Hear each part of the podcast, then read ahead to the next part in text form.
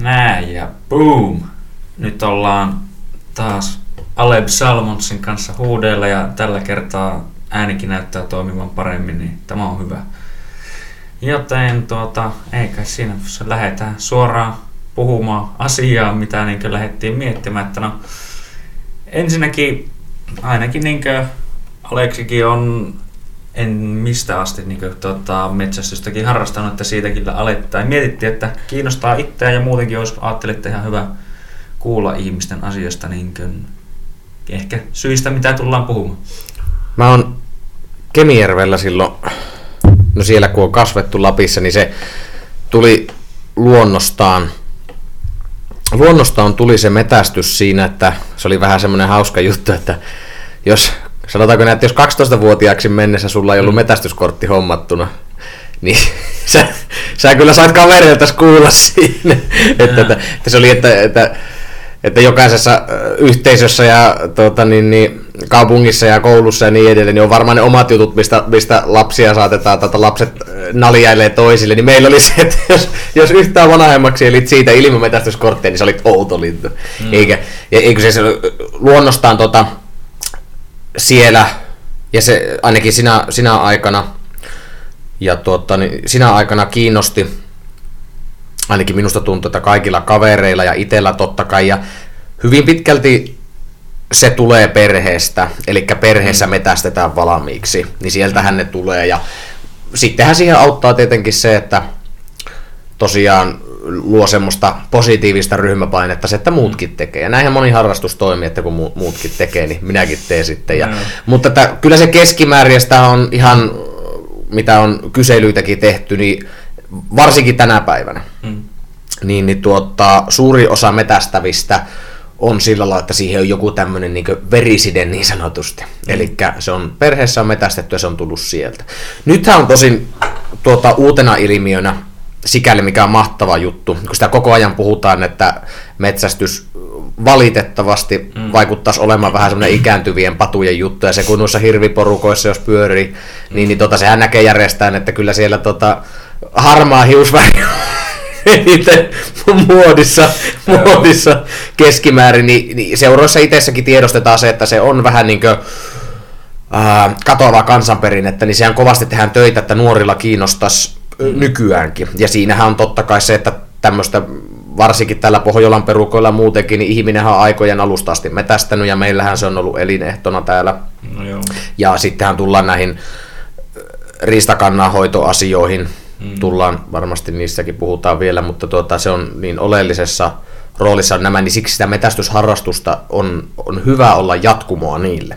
Niin nyt on nähnyt uutena ilmiönä sitä, että on tullut sitten niin kuin, uutta porukkaa ja semmoista, jolla ei välttämättä ole aikaisempaa linkkiä ollut siihen. Mm. Koska kaikillahan ei ole, ymmärrän sen, että ihan asuinpaikastakin johtuen ei kaikilla perheillä ollut mahdollisuutta siihen, että että on voitu metästä, ja eihän kaikkia isiä kiinnosta metästys, kun sieltä se yleensä siis tulee, niin eihän se kaikki aina kiinnosta.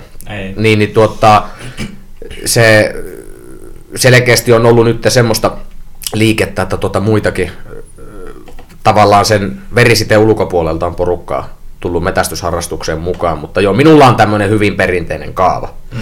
Ja Jänis, Jänistä ollaan metästetty aina, isä on ihan penskasta asti, hänellä on ollut koira niin nuoresta asti, että minä en olisi ikinä saanut siinä mutta meillä on ollut siis perheessä aina. Ja, tota, Jänistä maalintua, Vesilintuja pikkusen vähemmän on itse metästänyt, mutta tuota, kavereista suurin osa teki, mm. teki sitä sitten. Mutta tuota, niin, ja hirvemetästyksen olen aloittamassa nyt tänä syksynä. Siinä en ollut aikaisemmin mukana, mutta tuota, niin, niin, mulla on setä Kuusamossa, joka on siinä sanotaanko suunnilleen puoliammattilainen, niin tuota, hänen mm. oppinsa menee siinä. Sitten näkepä senkin. Mm. Pääsee heti niin maisteri oppii ja saamaan hyviä tipsejä. Kyllä, kyllä.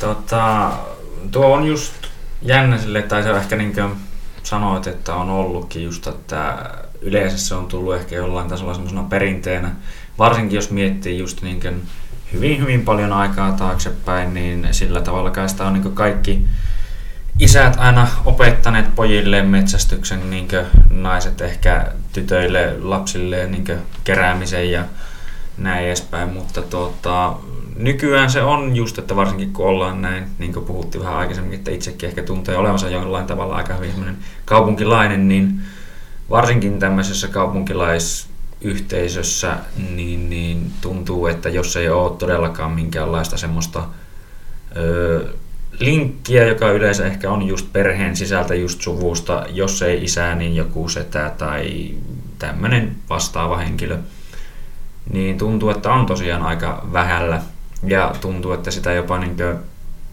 no ei kaikki, mutta niin varsinkin tämmöinen, voisiko sanoa moderni nuori, katsoo vähän jopa ehkä kierronkin jollain tasolla tai semmoisena ei niin normaalina asiana, mitä niin kuin, vaikka se ehkä on normaalinta, mitä niin kuin, voi niin kuin melkeinpä tehdäkin. Mm, ja se on, mun mielestä se on surullista, kun tietenkin, no niin kuin sanoin aikaisemminkin, niin ennen kuin lyötiin nauhuri päälle, että tuota, itselle se tulee luonnostaan sitä, varmasti se elinympäristö, missä asunut ja sitten se, että ollaan suunnilleen lapsuesta puolet ajasta vetetty mökillä, joka on niin korvessa kuin olla ja voi, niin siihen on kasvanut kiinni. Mm.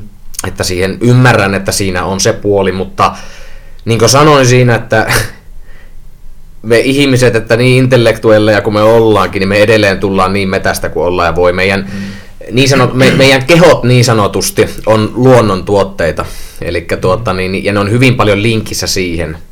Ja tässä sitten, niin kuin sanoinkin siinä, että, että ää, moni ihminen, joka ei niin paljon välttämättä luonnossa vietä aikaa, mutta kun pääsee käymään, niin ihan vaikka lyhyitäkin aikaa, niin saattaa huomata sitten, että, että tulipa rauhallinen olo ja, ja täälläpä on mukava. Ja nykypäivänä, mä en muista milloin ne tuli ensimmäiset, päästään tähän tutkimusosastoon, niin sitähän on ihan tutkittukin nykyään. Eli tämähän on taas kerran tämä, että empiirinen ää, tietopohja, eli tämä, että miten ollaan koettu asian olevan, mm. on se, että aina on puhuttu, että joo, luonnossa akut latautuu. No näin joo. ollaan puhuttu. No, sit, juu, kyllä, ja näin, näinhän on aikojen alusta, tai sanotaanko näin, että niin pitkä kuin minä muistan. Mm. Mutta tämähän on ollut, se on suunnilleen klisee, että joo, luonnossa akut latautuu, mm. sinne kannattaa mennä. Joo, joo, ei kiinnosta.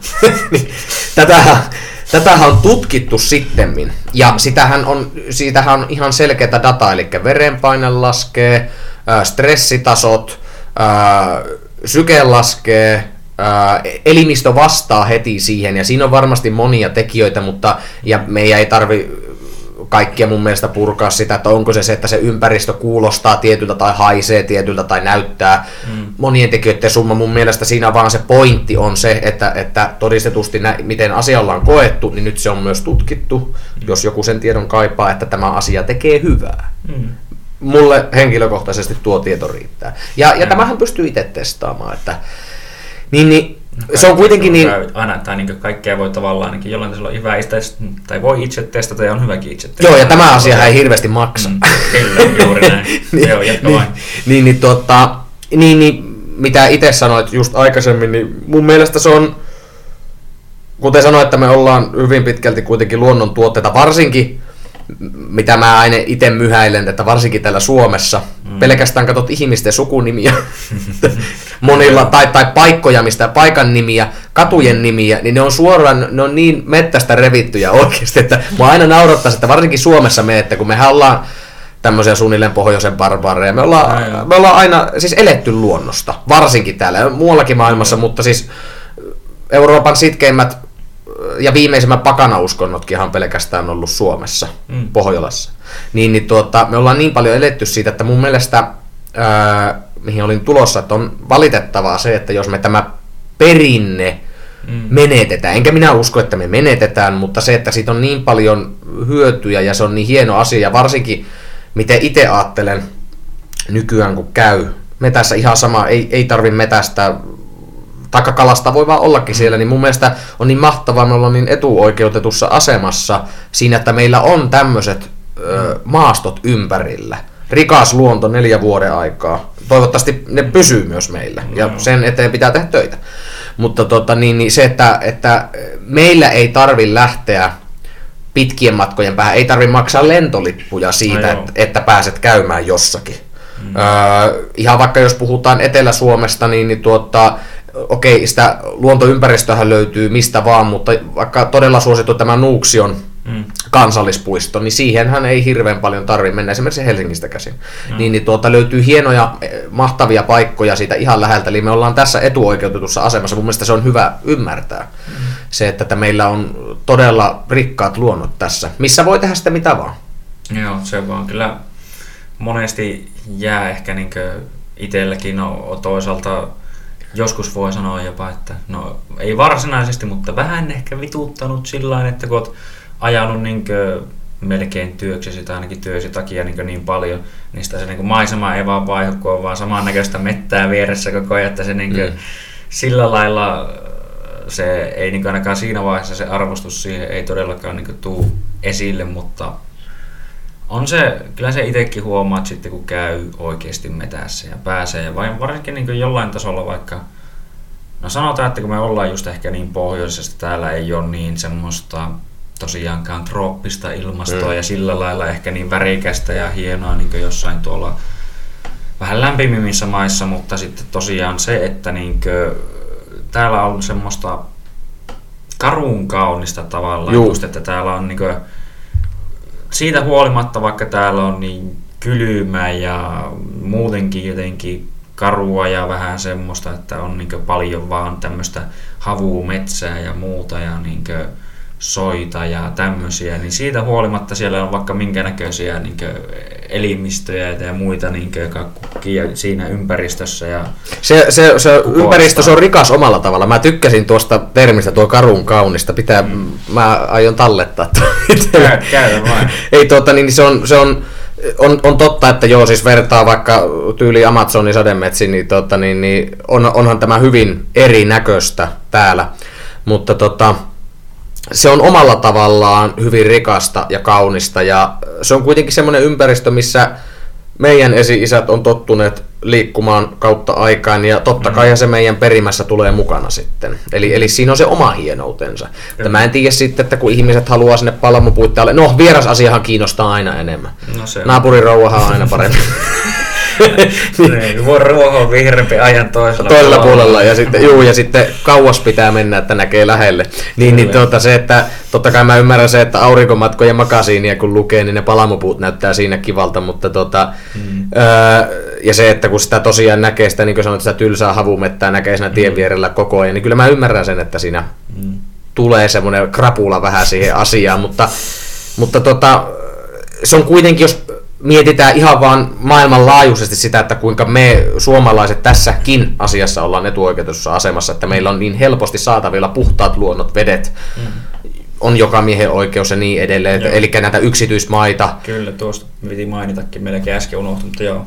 Niin, eli yksityismaita on sen verran kuitenkin, no sanotaan näin, että onkohan kerran pari minun elämässä ollut sillä, että pitänyt suunnilleen etukäteen katsoa, että missä on mm. yksityismaita, että missä, miten viittii kulukia, mutta muuten niin eihän täällä tarvi välittää siitä, no että joo. siellä joku haulikon kanssa ottaa, et kävele minun, tänne. Minun maat on Jep. tässä, että, niin kuin, että on tosiaan ihan jokaiselle on se oikeus annettu, että niin kuin, saat tosiaan mennä sinne luontoon ja saat tehdä siellä näitä tiettyjä asioita mm. ottaa sieltä vähän niin vettä ja muuta ja kalastaa. No tietyissä paikoissa tarvitsee just kalastusluvat ja muut ja mm. tälle, mutta niin kuin, saat, sulla on ne tietyt oikeudet, että saat yöpyä siellä. Niin Kyllä, ei, ei tarvi se, sä, sun, sä et, ei tarvi niin energiaa eikä resursseja käyttää siihen, että saatko lähteä käymään suunnilleen niin, Eikä tarvi mm. maksaa kenellekään silleen, niin kuin, että okei, me haluttaisiin nyt niin yöpyä täällä jossain, niin kuin, että just niin kuin, että on joku kansallispuisto enemmänkin, että just varmaan, että sinne pitää sitten varmaan, tai en tiedä mikä niin kuin, on käytäntö kaikissa, mutta joissakin niin ihan helposti voisi olla, niin mietitään vaikka Jenkkilä, että tämmöinen on niin harvinaista, että sinne pitää ihan maksaa, että pääsette sinne, mutta täällä sitten ei tarvi, niin sekin on erittäin hieno asia kieltä. Joo, mä itse kun käyn vaelluksilla ja muuta, ja mä aina ihan sen verran hippiä tunnista itse, että mä oon ihan fiiliksissä aina, että kun mennään vaelluksille ja muita. Niin, niin tota, se, että kun se on oikeasti sä ajat auton johonkin tai jollakin kuljetuksella meitä nakkaat rinkaa selkeä ja lähdet samoilemaan sinne, niin, niin mm. niin tota, ei siellä ole porttia, missä lukee ja missä joku perii sulla rahaa, tiedätkö, että kun mm. tuut sinne ja, ja niin edelleen. Totta kai kansallispuistossa on riippuen siitä öö, alueen arvostaa niin edelleen, niin siellähän saattaa olla ohjeita, että ei saa mennä merkittyjen polkujen ulkopuolelle ja niin edelleen, mutta siis muuten su, sulla ei tarvitse kun mennä viedä itsensä varusteessa sinne ja sen jälkeen saat anna mennä, vaan anna mono, mono antaa syyä sen jälkeen niin sanotusti. Tai sitten et tee mitään, saat leiriytyä johonkin pari, pari yötä olla jossakin ja mm. niin edelleen. Eli se tota, on todellakin hyvä korostaa sitä, että kuinka mm, helposta ja helposti saatavilla olevasta asiasta on kysymys tässä. Mm. Tähän väliin pakko kertoa pikku tarina. Tuo kesällä kävin Rovaniemellä, kävin läskipyöräilemässä. Siellä on tuota, semmoinen Roll Outdoors on se paikka siinä Rovaniemen keskustassa. Kävin siis vuokraamassa sieltä tuota fatbikea, sinne kaksi kaveria, jotka pitää, niin ovat tämmöisiä siis ammattilaisia, eli toinen oli kilpaa pyöräily, muuten maastopyöräily, hän oli siirtynyt tähän hommaan. Ja sitten toinen kaveri oli, mä en muista mistä hän oli tullut, mutta siis käytännössä liikkuneet koko ikänsä ja ei, olivat niin tavallaan kouluttaneet itseään tähän matkailupuoleen lähinnä, eli tämä harrastetoiminta tuli täysin niin heidän omasta puolestaan, tämä oli itselle niin iso juttu. Ja, eli he, he vetivät tämmöisiä niin tuota, re, läskipyöräretkiä, siellä maastopyöräretkiä ja tuota, niin aina tilauksesta. Ja no minähän en tarvinnut kuin pyörää ja kysyi heiltä, pyysi sitten GPS-kartat mm. Reiteille, että missä kannattaa pyöriä. Mm. Niin, niin tuota, puhuttiin niistä siinä sitten vaan, että kuinka Rovaniemelläkin siinä on huippureitit ja, ja pitkin Suomea löytyy koko ajan enenevissä määrin niin ihan tehtyjä reittejä, mutta siis sillä, että Suomen luonnossa on kohtuu helppo harrastaa läskipyöräilyä ihan niin kuin noinkin vaan. Mm. Niin, niin tota, hän kertoi sitten tarinan siinä, että heillä oli ollut Amerikasta just sinä päivänä, se oli perjantai, niin, niin tota, oli ollut Amerikasta kaksi tyyppiä. Mm. Ja tuota, ne oli semmoisia, jotka oli reissannut aika paljon maailmalla, just tämmöisiä kaiken maailman luontojuttuja tehneet ja hänen kollegansa oli siis vetänyt niille, ne oli päivän, päivän pyörineet siellä, sanotaan Rovaniemen keskustassa noin, mitä hän sanoi, 10 kilometri säteellä. Ei ollut edes niinkään kaukana, mutta en ainakaan valehtele. No. Eli keskustasta 10 kilometri säteellä olivat pyörineet reittejä, mitä he olivat itse kartottaneet, siis nämä kaksi äijää, nämä, nämä jotka olivat perustaneet se firma. Niin, niin tuota, olivat itse kartottaneet, olivat siellä pyörittäneet näitä kahta jenkkiä. Ne oli ollut ihan fiiliksissä koko päivän. Oli aivan, että eihän tämä, eihän tämä ole mahdollista, että, että, että puoli tuntia aikaisemmin me oltiin keskustassa ja nyt me ollaan jo metässä painetaan paanalla, että, ei, että eihän tämä voi olla mahdollista. Ja ne oli maksaneet vähän ekstraa vielä siitä sitten, mm. niin, niin tuota ne, sitten mä, että jaa, että ne, no nepä oli täpinöissä siitä ja se kertoi sitten, että ne oli nämä kaksi jenkkiä, niin, niin tuota, ne oli olleet sitten muun muassa, otapas nyt, Indonesiassa olivat olleet mm. myös maastopyöräilyretkellä ja se piti olla semmoinen high-tech, niin siis oikeasti semmoinen, niin kuin, että vähän niin kuin niin oikeasti enemmän harrastaneille ja niin edelleen. Mm. Semmoinen, semmoinen, voisiko sanoa viiden tähden matka niin sanotusti. No. Se oli lähtenyt sillä, että ne oli aamulla heränneet siellä kaupungissa, ää, olivat sitten menneet sinne tuota, niin, niin, lähtöpaikalle, pakanneet pyörät ja varusteet, sen jälkeen neljä tuntia ajaneet, sitten jonnekin siis maalle päin ja onko se, onhan siellä vuoristoa ja muuta, mutta olivat käytännössä siis ajaneet neljä tuntia ensin autolla ja sen jälkeen nakanneet pyörän pihalle ja lähteneet pyöräilemään, niin loppujen lopuksi ne reitit oli kuulemma ollut semmoista niin mettäautotietä, mitä meiltä löytyy siis paljon, ja semmoista karkeaa soratietä oli ollut paljon. Korkeuseroja oli ollut kyllä, mutta siis sillä, että, että jos puhutaan sitä teknisyydestä tai niin mielekkyydestä, niin se oli ollut siis niin meidän mettäautotietä, ja semmoista niin tietä, jolla oli ajettua soraa siinä. Ja tämä oli ollut niin kuin, niin kuin kova reissu oli ollut tämmöinen. Kyllä, juu. Ja se oli siis maksanut totta kai Joo. aika hyvin. Niin tässä, mun mielestä tämä antaa aika hyvin perspektiiviä siihen, että tuota, niin, niin miten, kun puhuin siitä, että on hyvä ymmärtää, että kuinka no hienossa joo. asemassa me ollaan. Kieltämättä just niin kuin tuossa mietin äsken itsekin, että, niin, että neljä tuntia ajaa ensin autolla vai sitten niin tuossa niin mitä puolta tuntia me etsitään viiden kilometrin mm. matkassa, niin se on niin kuin eroja, eroja. Kaikki on suhteellista, voisiko näinkin sanoa? Kyllä.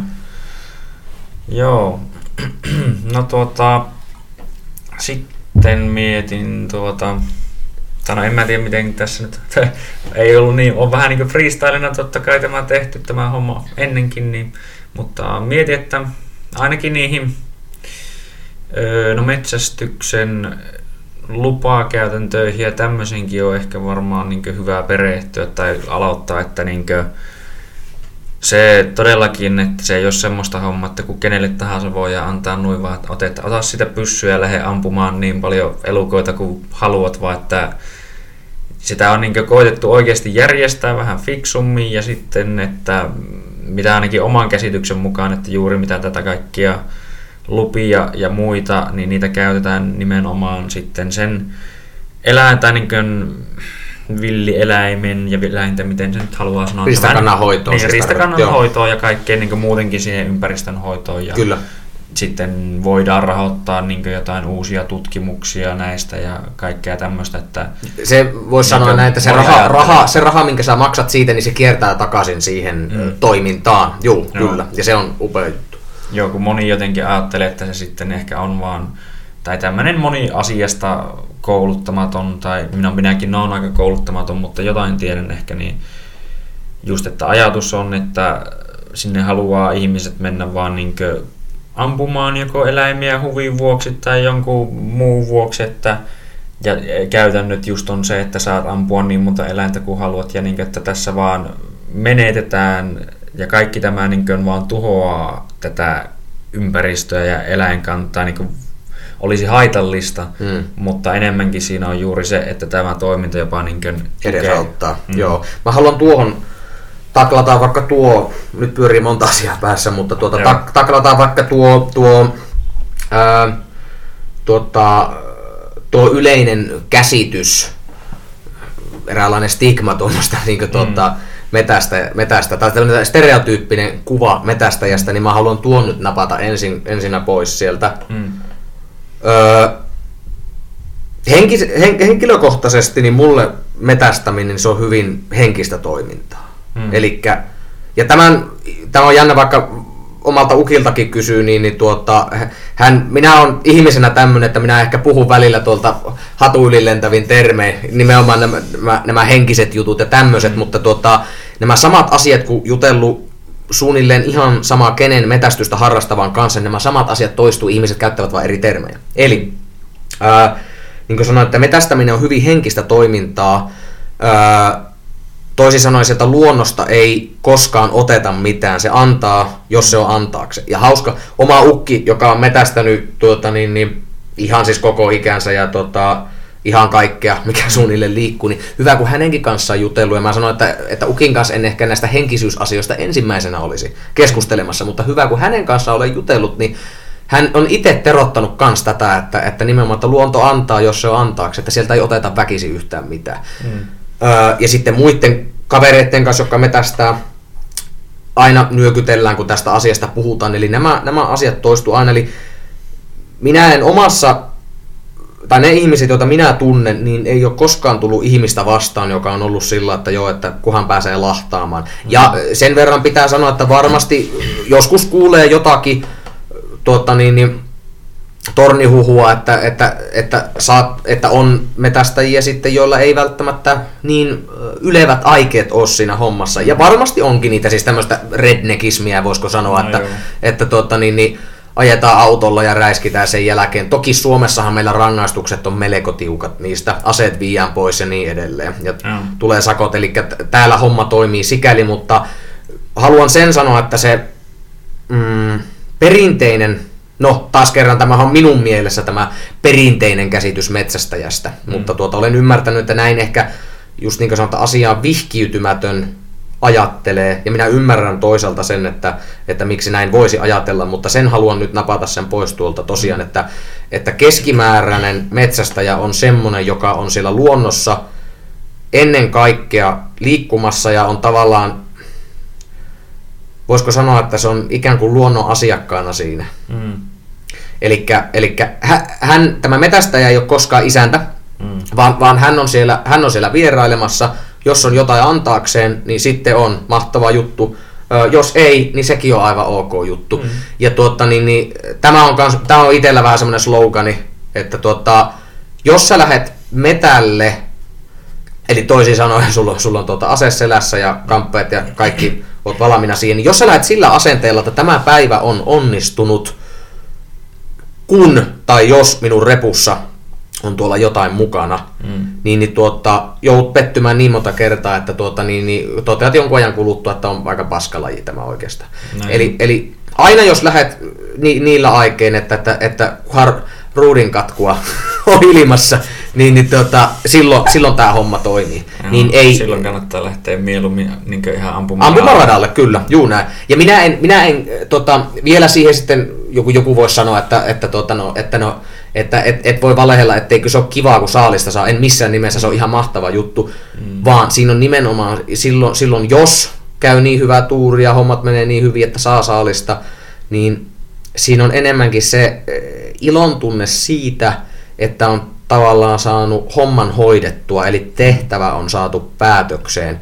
Se itse eh, eläimen, ja täm, tämä on myös ollut, mitä tuota kavereitakin haastatellut, ja, eh, eli, eli tämmöinen niin konsensus olisi vähän, vähän niin tässä ollut, että ää, se eläimen, tavallaan se yhden elämän päättyminen siinä, mm. niin se, se ei ole koskaan, se, se ilo ei tule siitä. Eli aina, mm. aina ja sittenhän että perisuomalaisessa metästys perinteessähän tie, tietyt rituaalit suoritetaan aina, jos saalista saa, niin, niin tuota, onko hiljasta hetkeä tai muuta, mutta siihen aina liittyy semmoinen kunnioitus sitä elämää kohtaan, mikä siinä poistuu. Ihan sama, oliko se hirven, hirven elämä tai oliko se pyyn, pyyn elämä, eli oliko iso tai pieni eläin kyseessä, niin, niin tuota, aina se kunnioitus on sitä kohtaa. Ja tämä on ihan järjestään ollut kyllä niissä keskusteluissa, mitä minä olen käynyt, niin, niin tuota, ollut mukana. Eli tosiaan haluan terottaa sitä, että jos joku ajattelee, että, että se, se ampuminen ja tappaminen on se juttu, niin siinä ollaan väärässä.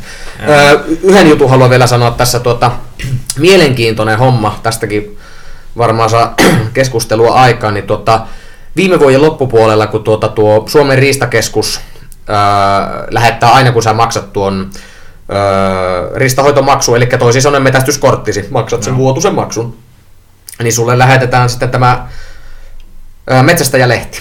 No. Tulee kuusi kertaa vuodessa. Ja viime vuoden loppupuolella, niin siellä oli, julkaistiin tämmöinen, oli tota, Vuodelta 86 asti oli tehty säännöllisesti kyselyä ihmisten yleisestä suhtautumisesta metästykseen.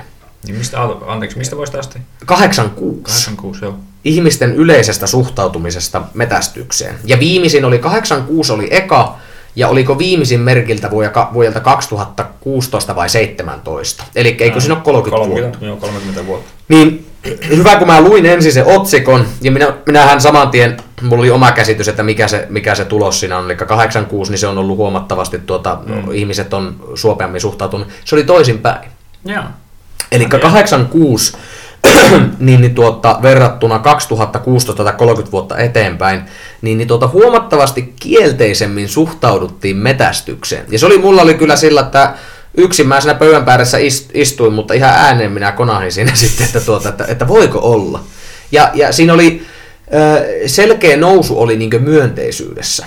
Ja se oli mielenkiintoinen homma, eli tähän päivään tullessa niin keskimäärin oltiin myöteisempiä metsästystä kohtaan. Öö, minä en nyt tietenkään osaa sanoa tarkalleen, että mikä, minkälaiset ajat on suunnilleen ollut silloin 86 tämä jutun suhteen, että mi, miten siitä on niin ääneen puhuttu niin sanotusti, mutta tuota, selkeästi varmasti jonkinlaista ö, viestintähäiriötä ja, ja tämmöistä niin tuota, mm, niin mediassa perinteisesti, niin tota, sitähän ottaa vaan tiettyjä uutisia, nämä muistat sieltä ja tulee näitä mm. highlight-juttuja, niin, niin tuota, kun metsästyksestä kuulee nykypäivänäkin vaikka jotain kielteistä, ne jää mieleen, niin sittenhän sä äkkiseltään muodostat sen käsityksen siitä, että tämä on yleinen suhtautuminen. Niin tässä tutkimuksessa oli tosiaan tilanne oli toisin. Siinä sitten purettiin sitä, että, että mitä syitä tähän tuota, niin, niin on, niin siinä oli ainakin jotain oli sanottu, että metästys on aika paljon saanut medianäkyvyyttä, ja siitähän on paljon tuota, niin TV-sarjoja, tosi hyviä TV-sarjoja, muun muassa tämä eräänkävijät, hän palakittiin nyt toisen kerran sillä, mikä se on Emma, Emma Gaalassa, kun se on, joo. Mm, joo, Suomessa. Se joo, on. kyllä. Onko, onko se Emma vai Venla vai mikä? Emma vai Venla, joo. Joku, joku, joku naisen nimi joku, siinä oli. Niin, niin tuota, toisen kerran palakittiin, eli, eli tuota, joka on siis täysin niin erästelyyn keskittynyt ohjelma, mm. niin tuota, se kertoo kyllä siitä, että asia kiinnostaa ihmisiä. Mm. Tässä viitaten mitä keskusteltiin alussa, mm. että, eli selkeästi on kysyntää tarkoitan. No. Ainakin sieltä kotisohvaltakin, jos, jos ei muuta, mutta homma kiinnostaa. Ja tuota, niin, niin, sitä myöten, niin kun metästys on saanut medianäkyvyyttä, niin se on varmasti sitä myönteisyyttä on kasvattanut just tämä, että on nähty, että se ei ole sitä pick-upilla ajelua ja, ja tuota, niin, niin, poltetaan tupakkaa ja vetää viinaa ja sen jälkeen tota, roimitaan jonnekin päin. Eli, eli tämä on ihan mahtava kehitys ollut mun mielestä ainakin. Että. Oh.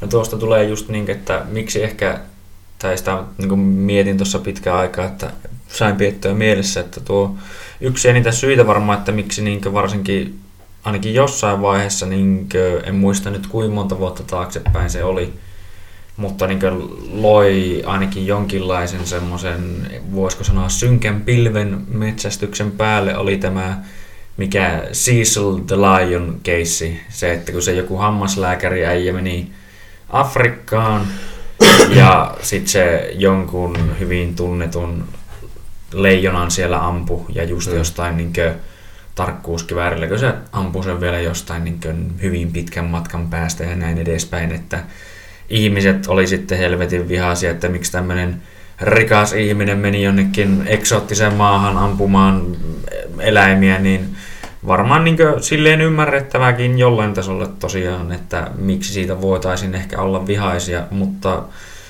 just niin kuin puhuit just äsken, että ja niin mietin sitä syytä itsekin, että miksi ehkä jollain tasolla, niin kuin, kun en siis ole metsästänyt, mutta metsästys just kiinnostaa, niin on just se, niin kuin puhuttiin ennen, kun lyötiin nauhat pyörimään, että, just, että se on ehkä enemmänkin just se, että se on se oma haasteensa. Sä just niin kuin sanoit, että sä meet enemmänkin vieraaksi kuin todellakin isännäksi.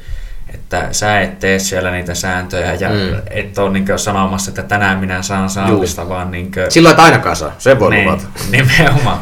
että, niin kuin, että se haastet sä meet ensinnäkin sinne vieraaseen tavallaan jollain tasolla ympäristöön, vaikka toki meillekin se nyt on jollain tasolla tuttua, mutta sinne vieraaseen ympäristöön ja meet siellä ja teet sen asian ja jotenkin niin kuin voitat sen eläimen, kun ei ne eläimetkään oikeasti ole yleensä ihan tyhmiä, kun nekin on yleensä se, niin kuin, että varsinkin, että ne, kun itsekin on jotain metsästysohjelmia jonkun verran katsonut, niin aika äkkiä, kun vähänkin tuuli käännähtää väärä, niin jaa, okei, okay, no, ne on sen jälkeen hävinnyt siitä ja se just, että niitä pitää ensin tyyliin niin van väijyä siellä kauempaa. Ja Riippuu muuta. mitä me tästä joo, mutta, mutta kyllä se niin pohjatyötä vaatii. Joo, joo. Niin, että ei sinne vaan kävelle paikalle. Ja aika tuossa oli tommonen vaan, että niin kuin, Siinä on, oikeasti on semmoinen älyllinen prosessi niin mukana todellakin. On, on se todellakin.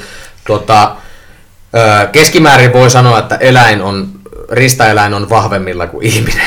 Mm. Tosiaan eläin on siinä itselleen tutussa ympäristössä. Mm. Tosiaan en väitä, etteikö se ihmisellekin ole, mutta kyllä käytännössä to, tässä tapauksessa, jos näitä kahta verrataan, niin, mm. niin eläimen puolelle on, menee voitto siinä. Aistit tukena, tosiaan hajuaisti, kuulo, joillakin eläimillä näköaistikin, mm. linnuilla muun muassa, niin, niin tuota, kyllä siinä metästäjä on heikommilla, että joskus kuulee sitä argumenttia, että no onko se nyt niin, että niiden pyssyjen kanssa menee sinne mettään, niin öö, okei, okay, haulikko tai kivääri ei ole sama asia kuin keihäs tai kivi, no, mutta tuota, öö, siinä minä koen taas sitten kompromissi sen suhteen, että se on eläimelle kivuton tapa ja tässä vastuu on totta kai metästäjällä, että am, ampumataito on niin hyvä, mm. että, että, ja, ja, ja vastuu, se ampumataito, ja sitten toiseksi se, että sinä osaat olla ampumatta silloin, kun sä tiedät, että se on mm. sille eläimelle ää, tuota, haavoittava, mutta ei tappava laukaus. Mm. Ja, ja tässä pitää olla pää kylmänä siinä, ja se on totta, niin, niin siinä, siinä pitää niin olla voisiko sanoa itse kuri, mutta se pitää harjoitella. Ainakin henkilökohtaisesti suurin tragedia on silloin, jos tulee raana metässä, eli on ampunut, hmm. ja se eläin, tuota, niin, niin, se ei ollut kuolettava se laukaus, hmm. niin, niin, tuota, ja se eläin, totta kaihan se pinkoo jalat alle, ja sehän ei halua selviytymisviettihän, hmm. se on viimeisen asti hälläkin. Niin, niin tuota, sen jälkeen se eläin juoksee jonnekin ojalle tai muulle kuusen persiiseen sinne ja menee sinne kuolemaan. Ei semmoista halua oikeasti. Niin, niin tuota, se vaatii, vaatii silti suurta taitoa ja, ja tuota, kuria siltä metästäjältä itseltään, että hän, hän osaa toimia siellä oikein ja tehdä niitä nimenomaan rauhallisia ja hallittuja mm. laukauksia, jos paikka on semmoinen. Niin, no Et, sekin just, että sä voi olla, että oot monta päivää siellä metässä, et näe mitään ja nyt tuli paikka, niin se saattaa olla ohi niin kuin äkkiä, niin se on just se, että Vaatii taitoa just Vaatii taitoa, joo se vaatii nimenomaan sitä, sitä niin konkreettista taitoa ja sitten sitä mentaalista taitoa, että nää pystyt siinä lyhyessä hetkessä, mm. no riippuen toki metästettävästä lajista, mutta pääasiassa lyhyessä hetkessä pystyt tekemään sen arvion siinä, mm. että onko kannattavaa ampua tässä. Mm. Ja se voi tosiaan olla tilanne se, että sä oot viisi päivää metässä, meet, meet käymään reissu jossakin, ja sulla saattaa olla tilanteita kaksi, mm. missä toiseen ei edes kannattanut ampua, ja toiseen ammuit ohi. Mm. Niin tosiaan, niin siinä kun ruvetaan laskemaan sitä niin sanottua tuottoprosenttia sille hommalle, niin äkkinäinen voisi todeta, että eihän tuossa ole mitään järkeä tuossa hommassa. Mm. Siinä tullaankin siihen, mitä mä sanoin aikaisemmin, että se metästys on niin paljon muutakin mm. kuin, kuin se tuota, itse ampuminen tai tämä. Eli se on, se on, vielä haluan, kun minä tykkään näissä asioissa henkistellä, niin, niin tuota, se itselle on hyvin semmoinen, niin kuin mä sanon, että, että läpi, läpi aikojen ihminen on metästänyt, ja luonnossahan aina, aina joku on jonkun perään siellä, niin se on mun mielestä se on hyvin semmoinen tavallaan alkukantainen kokemus siis sillä lailla, ja se, se, se tavallaan hyvin niin tämmöinen juurruttava asia siinä, mitä tarkoitan, ehkä vähän hassuna, mutta englanniksi grounding, eli se tuottaa, tuo sua lähelle sitä luontoa, omaa itseäsi, kun niiden omien taitojen kanssa navigoit siellä. Mm. ja tuota, niin, niin, metästelet menemään, niin, niin tota, se on, sitä tulee semmoinen olo vaan, että, että näin kuuluu tehdä, tiedätkö? No joo. Mutta, mutta tota, ja, siinä, ja tässähän tullaan sitten nykypäivänä siihen, että mehän to, toki metästetään sen äh, harrasteen takia, ei elinehtona. No tai, tai sanotaanko, että en, en tunne metästäjä, joka metästää sen takia, että ei ole muuta vaihtoehtoa, että on mm. pakko metästää. Että totta kai sehän on siis vapaa ajan viete, ja hyvä niin. Että, että se, se, siinä pysyy tuo puoli sitten, siinä muutenhan meillä loppus, mm. Loppus eläimet. Että se oli, eikö se ollut hirvikannoissakin oli sillä lailla, että ennen 60-lukua ja sotien jälkeen ja sitten 60-luvulle kun tultiin, niin se oli lähestulkoon niin tuota häviämässä Suomesta.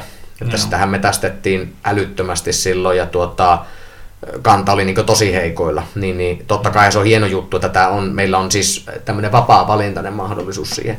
Haluan sitten hyppään taaksepäin, puhut siitä tämmöisestä voisiko sanoa trofeemetästyksestä tai tämmöisestä mm. mm. matkailumetästyksestä, vääränkaltaisesta semmoisesta, niin mm. mä luulen, että mä puhun kaikkien metästäjien suulla öö, tässä, että tuota, niin se on järjestään, katsotaan, että se on niin todella haitallista. Ensinnäkin se on sen eläimen kannalta ton tyylinen siis, minkä kuvailit, mm. niin se on sen eläimen kannalta hyvin epäkunnioittavaa. Ja tuota, niin, niin toisekseen niin, niin tuota, se nimenomaan vaikutus, mikä siinä on koko sitä metästyskulttuuria kohtaan, mm. on just tuo, minkä sä sanoit, mitä siinä oli käynyt. Mm. Eli sen jälkeen mitä tapahtui, niin lehdet kirjoitti sitä ja tätä, ja kuten mä sanoin aikaisemmin, että mitä muistetaan vaan ne highlightit sieltä. Niin, no Eli sen niin. jälkeen mm. ihminen, joka metästyksen kanssa anteeksi, ei niin paljon ole tekemisissä, niin hän näkee sanan metästys ja sitten näkee siinä, että joku pamppu mm. siinä niin, niin tuota, roikottaa leijonan päätä tai jotakin siinä ja mm. hymyilee ja selviää, että hän ajoi autolla siihen viereen tai jotakin, niin se mm. on se juttu, mikä hänellä jää mieleen. Se tekee hallaa siis koko, koko tuota, mm, harrasteporukalle. Niin ei, ei näitä, näitä juttuja kukaan ei toivo, niin, niin tuota, se just on tyylinen, että mennään, että, että, että maksat ison rahan ja ajat viereen sinne ja ammutaan sitten joku, joku vanha eläin tai vanhempi eläin siitä, tiedätkö, semmoinen sitten, joka ei tota, omalta reviiriltään boksautetaan sitä nuin, vaan käyttäen siis teknologiaa hyväksi. Mm. Ja ensinnäkin teknologian käyttäminen muun muassa Suomessa, puhutaan tarkoita teknologialla tässä, että esimerkiksi ajoneuvoa käytät hyväksi ja niin mm. edelleen, se on kiellettyä. Ja. Siitä tulee kovat sanktiot jos, jos selviää, että sä semmoista harrastelet. Joo, niin, jollain mönkiä vetelet siellä menemään. Tai, jep, just ja. näin. Tai autolla. No, autolla ajat sinne. johonkin ja jätät ja sitten siitä, että hei lintupuussa, että minäpä boksautan tuonne. että to, tommonen, jos selviää, niin, niin tuota, sitä tulee rapsut sitten ja niin, niin tuota, että tuommoinenhan on, haluan siis sen verran sanoa, että just tuommoisen ton tyylisen trofeemetästyksen, niin, niin tuota, mm. mitä jossakin vaikka Afrikassa esimerkiksi kuulee joskus näitä valitettavasti, mm. niin tuota, esimerkiksi meillähän meillähän tämän tyylinen homma, niin se on heti kitketty sitten. Enkä mä, mä en ole, mä en ole Afrikan puolen mm. metästyslainsäädäntöön perehtynyt, mutta tuota, niin enkä tiedä siis, että mikä heillä on systeemi siellä, mutta mä väitän, että Suomessa ollaan ehkä vähän edistyneempiä tässä asiassa. Toki meiltä ei leijonia löydy luonnosta, mutta tuota, niin, niin, niin on se järkevämmällä pohjalla keskimäärin kyllä. Joo. Että ainakaan, ei täältä, täältä käsin ei kuule niin paljon kyllä tommosia. Joo. No tuo on silleen tuota, meinas nyt unohtua vähän niin kuin kävi äsken niin monta mielessä asiaa, mutta tuota, sitten taas tuntuu, että välillä unohtuu, mutta öö, tuossa oli se tuota, tuota, tuota, että joissain paikoissa tuo on kyllä siinä mielessä tavallaan ristiriitasta, että joissain paikoissa se on semmoinen, en muista mikä, oliko se Uudessa Seelannissa vai jossain Havaajilla vai missä. Että siellä on niiden kantojen kanssa tosiaan niin iso ongelma, että tai villisiko, villisiko, villisika kantojen kanssa niin iso ongelma, että tuota, niihin saa loputtomasti näitä tägejä, eli lupia. lupia. Joo.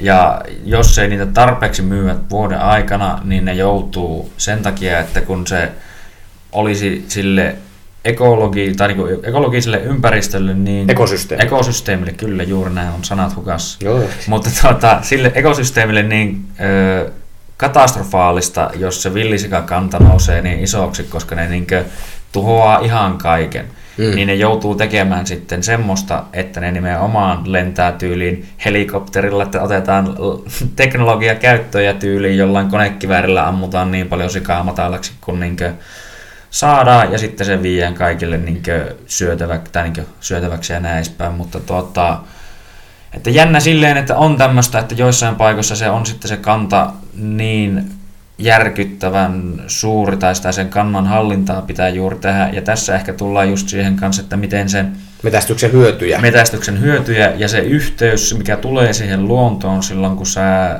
oikeasti niin metsästät ja tiedät, mitä sä teet, niin sulla, se on niin kuin, ainahan se on ollut, niin kuin tuli just mieleen, että jostain niin intiaanien ja muidenkin ajoista ja muistan, tai siis yleensäkin Suomessakin varmasti aina ollut, mutta että nehän on painostanut sitä, että liikaa ei saa just niin metsästää, niin kuin sanoit, että täälläkin olisi kannat varmaan aika olemattomat, jos niin olisi pakollista se metsästäminen aina. Mm.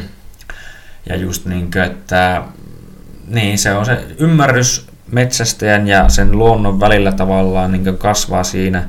Ja just, että se kumpikin haluaa tavallaan auttaa toista ja just siinä varmaan se tuleekin, miksi myös yksi, tai niin yksiä syitä, miksi se niin kuin, että jotenkin itsekin haluaisi ajatella, että jos olisi pakko, niin sitä pystyisi tarvittaessa metsästämään. Että senkin takia se kiinnostaa, että se olisi semmoinen mun mielestä hyvin tärkeä taito siinä mielessä ja siinä tulee se just tämä läheisyys luontoon siinä mielessä myös, että mikä tämä on tämä elämän kiertokulku sillain, että kaikki niin kuitenkin kuolee ja kaikki syö jotain elävää, että ne kasvaa. Elämä syö elämää. Elämä syö elämää ja elämä luo elämää, että mm. se on niin semmoinen loputon sykli ja että sitä ei kannata liikaa kauhistella, että niin kuin, okei, nyt elämä, tai niin kuin, otettiin eläimeltä elämä. Mm. Se on siis toki sitä just nimenomaan, kun sanoitkin, että sitä kunnioitetaan ja se niin kuin, tajutaan, että kiitos, että niin kuin, tämän takia minä pystyn nyt elämään, että sinä olet luonut elämäsi ja minä sitten käytän sinusta just niin kaiken mielellään hyväksi, eikä niin tehdä sitä trophy hunting tyyliä, että niin parhaimmillaan mitä niin on kuullut just, että sarvikoonoja tapetaan sen sarven takia pelkästään ja niin koko muu ruho vaan niin heitetään mätänemään silleen, niin sekin on vähän semmoista näästiä bisnestä. Mä se, tuohon trofeemetästämiseen, että siinä, että ripustaa hirveäsarvet jonnekin, niin sehän on myöskin sitä kunnioittamista. Eli no se, ja siinä on, ja, mutta siinähän tietää, että se hirvi on varmasti käytetty muullakin tavalla sitten mm. hyödyksi. Eli nimenomaan se on sitä sen eläimen elämän kunnioittamista ja se elämä, eläimen elämän juhlistamista myös siis mm. siinä, että, että totta kai että se on tavallaan surullinen tapahtuma, että se elämä jouduttiin päättämään siinä, mutta se ei tarkoita sitä, että eikö se olisi positiivinen asia ollut se elämä. Ja tosiaan tuohon mm. vielä niin kuin luonnossa tosiaan, niin, niin tuota, varsinkin, niin elämä, elämä syö elämää tosiaan. Siellä, mm. jo, niin kuin sanoit, että luo uutta elämää. Eli, mm. eli luonnossahan tämä, miksi tätä sanoisi, luonnonlaki, mm. niin, niin siellähän se toteutuu erityisesti, eli yksinkertaisesti heikompi, niin kuin mä sanoin aikaisemmin, mm. että tämmöinen fair play-henki ei luonnossa oikein toimi. Enkä mä tarkoita sitä, että tällä oikeutetaan se, että roimitaan kaikkea, niin kuin varmaan on tullut ei. tähän mennessä selväksikin, mm. että asia ei ole näin. Mutta siis se, että luonnossa yksinkertaisesti niin tuottaa, ää, se kiertokulku näkyy paljon konkreettisemmin, mm. varmasti monella tavalla konkreettisemmin, mitä moni ehkä haluaisi nähdä, mutta näin se homma vaan on. Ää, tuohon vielä, kun puhuit niistä kannanhoidollisista jutuista ja muuta, niin mulla tuli ajatuksia siihen mieleen, että ää, tästähän kuulee joskus vähän kiistaa, että no, että, he, että hei, että ei meidän niitä kantoja tarvis kontrolloida, jos me ei tehtäisi niille mitään. No, mm. Se on, siitä on jotain esityksiä ollut, että jos tyylin ihmistä ei olisi jollakin alueella ollenkaan, niin että se luonto osaa säädellä itseään. Minä uskon siihen. Minä, mä henkilökohtaisesti uskon, että luontoäiti on sen verran fiksu, että se osaa kyllä hoitaa asiaa sillä lailla, että se homma pysyy paketissa, mutta no, kuka siellä alueella valitettavasti on myös ihminen. niin, niin kerran kun se ihminen on siellä ja se äh, ihminen on kuitenkin luomakunnan huipulla, ja tämä on siis, siis kaikella kunnioituksella kaikkea elävää kohtaan, mutta ihminen, joka nousi kahdelle, kahdelle jalalla ja tuota, äh, rupesi käyttämään aivoja siinä, niin se, se nyt kipusi sinne, ja homma vaan on näin. Mm. Niin, niin tuota, eli, eli me ollaan siinä metästysketjussa kuitenkin loppujen lopuksi huipulla, tai, tai tässä niin kuin, mm, ravintoketjussa, niin. anteeksi. Niin, niin tuota, ollaan, ollaan siinä kuitenkin huipulla, niin, niin tuota, eli kun me kun kerran ollaan siellä, niin minä näen taas nyt näin tässä, että kun se luonto, jos se olisi voinut itse nyt säädellä itseään, mutta kun me tultiin sinne, enää ei voi, niin eikö se ole meidän vastuu pitää huoli siitä, että tuota, se myös siinä yhteydessä, että me nyt olemme siellä, niin se kiertokulku toimii. Kyllä. Eli tässä tullaan nimenomaan siihen tehokkaaseen ja, ja fiksuun riistakantojen hoitamiseen. Mm-hmm. Ja sanoit, vastuulliseen. Va- vastuulliseen nimenomaan mm-hmm. sillä, että ne kannat pysyy elinvoimaisina, eli nyt puhutaan niistä tosiaan metästyksen hyödyistä ympäri, ympäristölle, eli kannat pysyy elinvoimaisina ja rikkaina, eli mikään laji ei jää niin liikaa alakynteen siinä, mm-hmm ja toisaalta sitten mikään, mikään laji ei sitten kasva holtittomasti, josta tulee muita ongelmia. Esimerkiksi puhuttiin hirvikanta, jos kasvaa liian korkeaksi, niin metsätaloudelle tulee suuria vahinkoja sitten. Kyllä, Kyllä auton allehan niitä ja hirvikolareita sattuu ja niin edelleen. Eli taas kerran no joku voisi heittää, että no mehän ne maantiet rakennettiin, että eikö se ole meidän vika. No se nyt ollaan vaan tultu siihen, että ne tiet on siellä ja ihminen tästäkin voi olla montaa mieltä, mutta valitettavasti autolla liikuskelee siellä, niin, niin tuota, siitähän mm. koituu ongelmia sitten. Niin. Eli, eli se mukava toisin... lukea niin uutisotsikoista jatkuvasti, että oli hirvikolareja, ihmisiä kuoli, ihmisiä kuoli. Niin, ja sitä niin, ja tätä sattuu. Niin, niin se, se vaan, että se tilanne, niin tätä mä ehkä pyörittelen tällä hetkellä, nakkelen palloa molempiin suuntiin nyt, tai molemmista päistä, mm. mutta siis eli tätä tilannetta voi monella tapaa pyöritellä, tätä, tätä näkökantaa tässä, mutta siis sillä tilanne on se, että me ollaan täällä ja sitten myös totta kai luonto, joka loppujen lopuksi ainakin minun pelikirjassa määrää aina, mm. aina kuitenkin, että kuka tätä hommaa loppujen lopuksi hallittee, eli, eli puhutaan niin lu, luonnonvoimista yleisestikin, niin meidän pitää pystyä sen kanssa järkevästi elää, pystyä järkevästi elämään linkissä ja, ja siis sillä lailla, että se on ympäristölle hyödyllistä ja myös niille riistakannoille. Kyllä. Se on just se, että no me ollaan jo tosiaan oma vaikutuksemme jollain tasolla tehty, niinkö, no jos ei millään muulla tavalla, niinkö, niin ainakin sillä, että ollaan otettu aika massiivisesti elintilaa niinkö, luonnosta itselle ja rakennettu sinne kaupunkeja ja kaikkea mun näin edespäin, että niinkö, työnnetty eläimiä jonnekin tietyille alueille ehkä mm. enemmän, että jos ei mitään muuta, niin tämä ainakin, ja sillä on jo omat vaikutuksensa siihen, että miten se ekosysteemi siellä toimii, että siellä on just niin tosiaan vaikka ajetaan tiettyjä eläinkantoja sille alueelle ja sitten sille tulee niin just niin sanotusti väärissä suhteen vaikka just jotain petoja tai sitten näitä riistä. Tavallaan luonnoton tai... tasapaino, voisiko näin sanoa. Kyllä.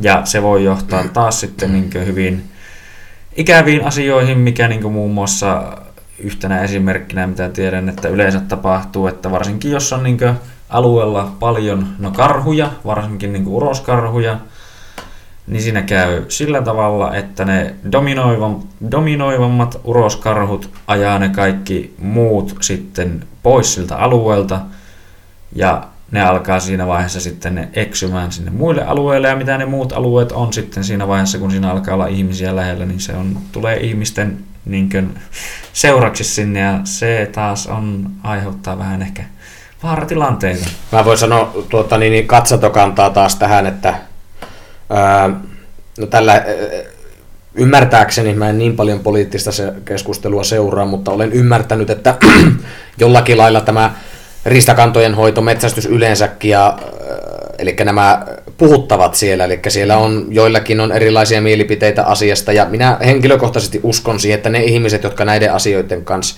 eniten toimii, mm. niin saisivat olla eniten äänessä, eli ne ihmiset, jotka ovat siis tekevät luonnosta käsin vaikka töitä tai näiden, näiden rista-asioiden kanssa, nyt puhutaan, kun puhutaan tästä tietystä jutusta, näiden rista-asioiden kanssa toimivat niin tuota päivittäin, niin, niin heillä on, niin heitä olisi syytä kuulla.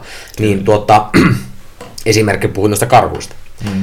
Meidän mökkinaapuri, jolla on tuota, hänen veljensä on poromies yhä, mutta tämä meidän mökkinaapuri, joka Kuusamossa siis asuu, niin hänelläkin on jonkun verran poroja vielä, mutta hän ei varsinaisesti ole poromies, mutta hänen kanssa oli hyvä, kun juttelin näistä karhuasioista. Mm.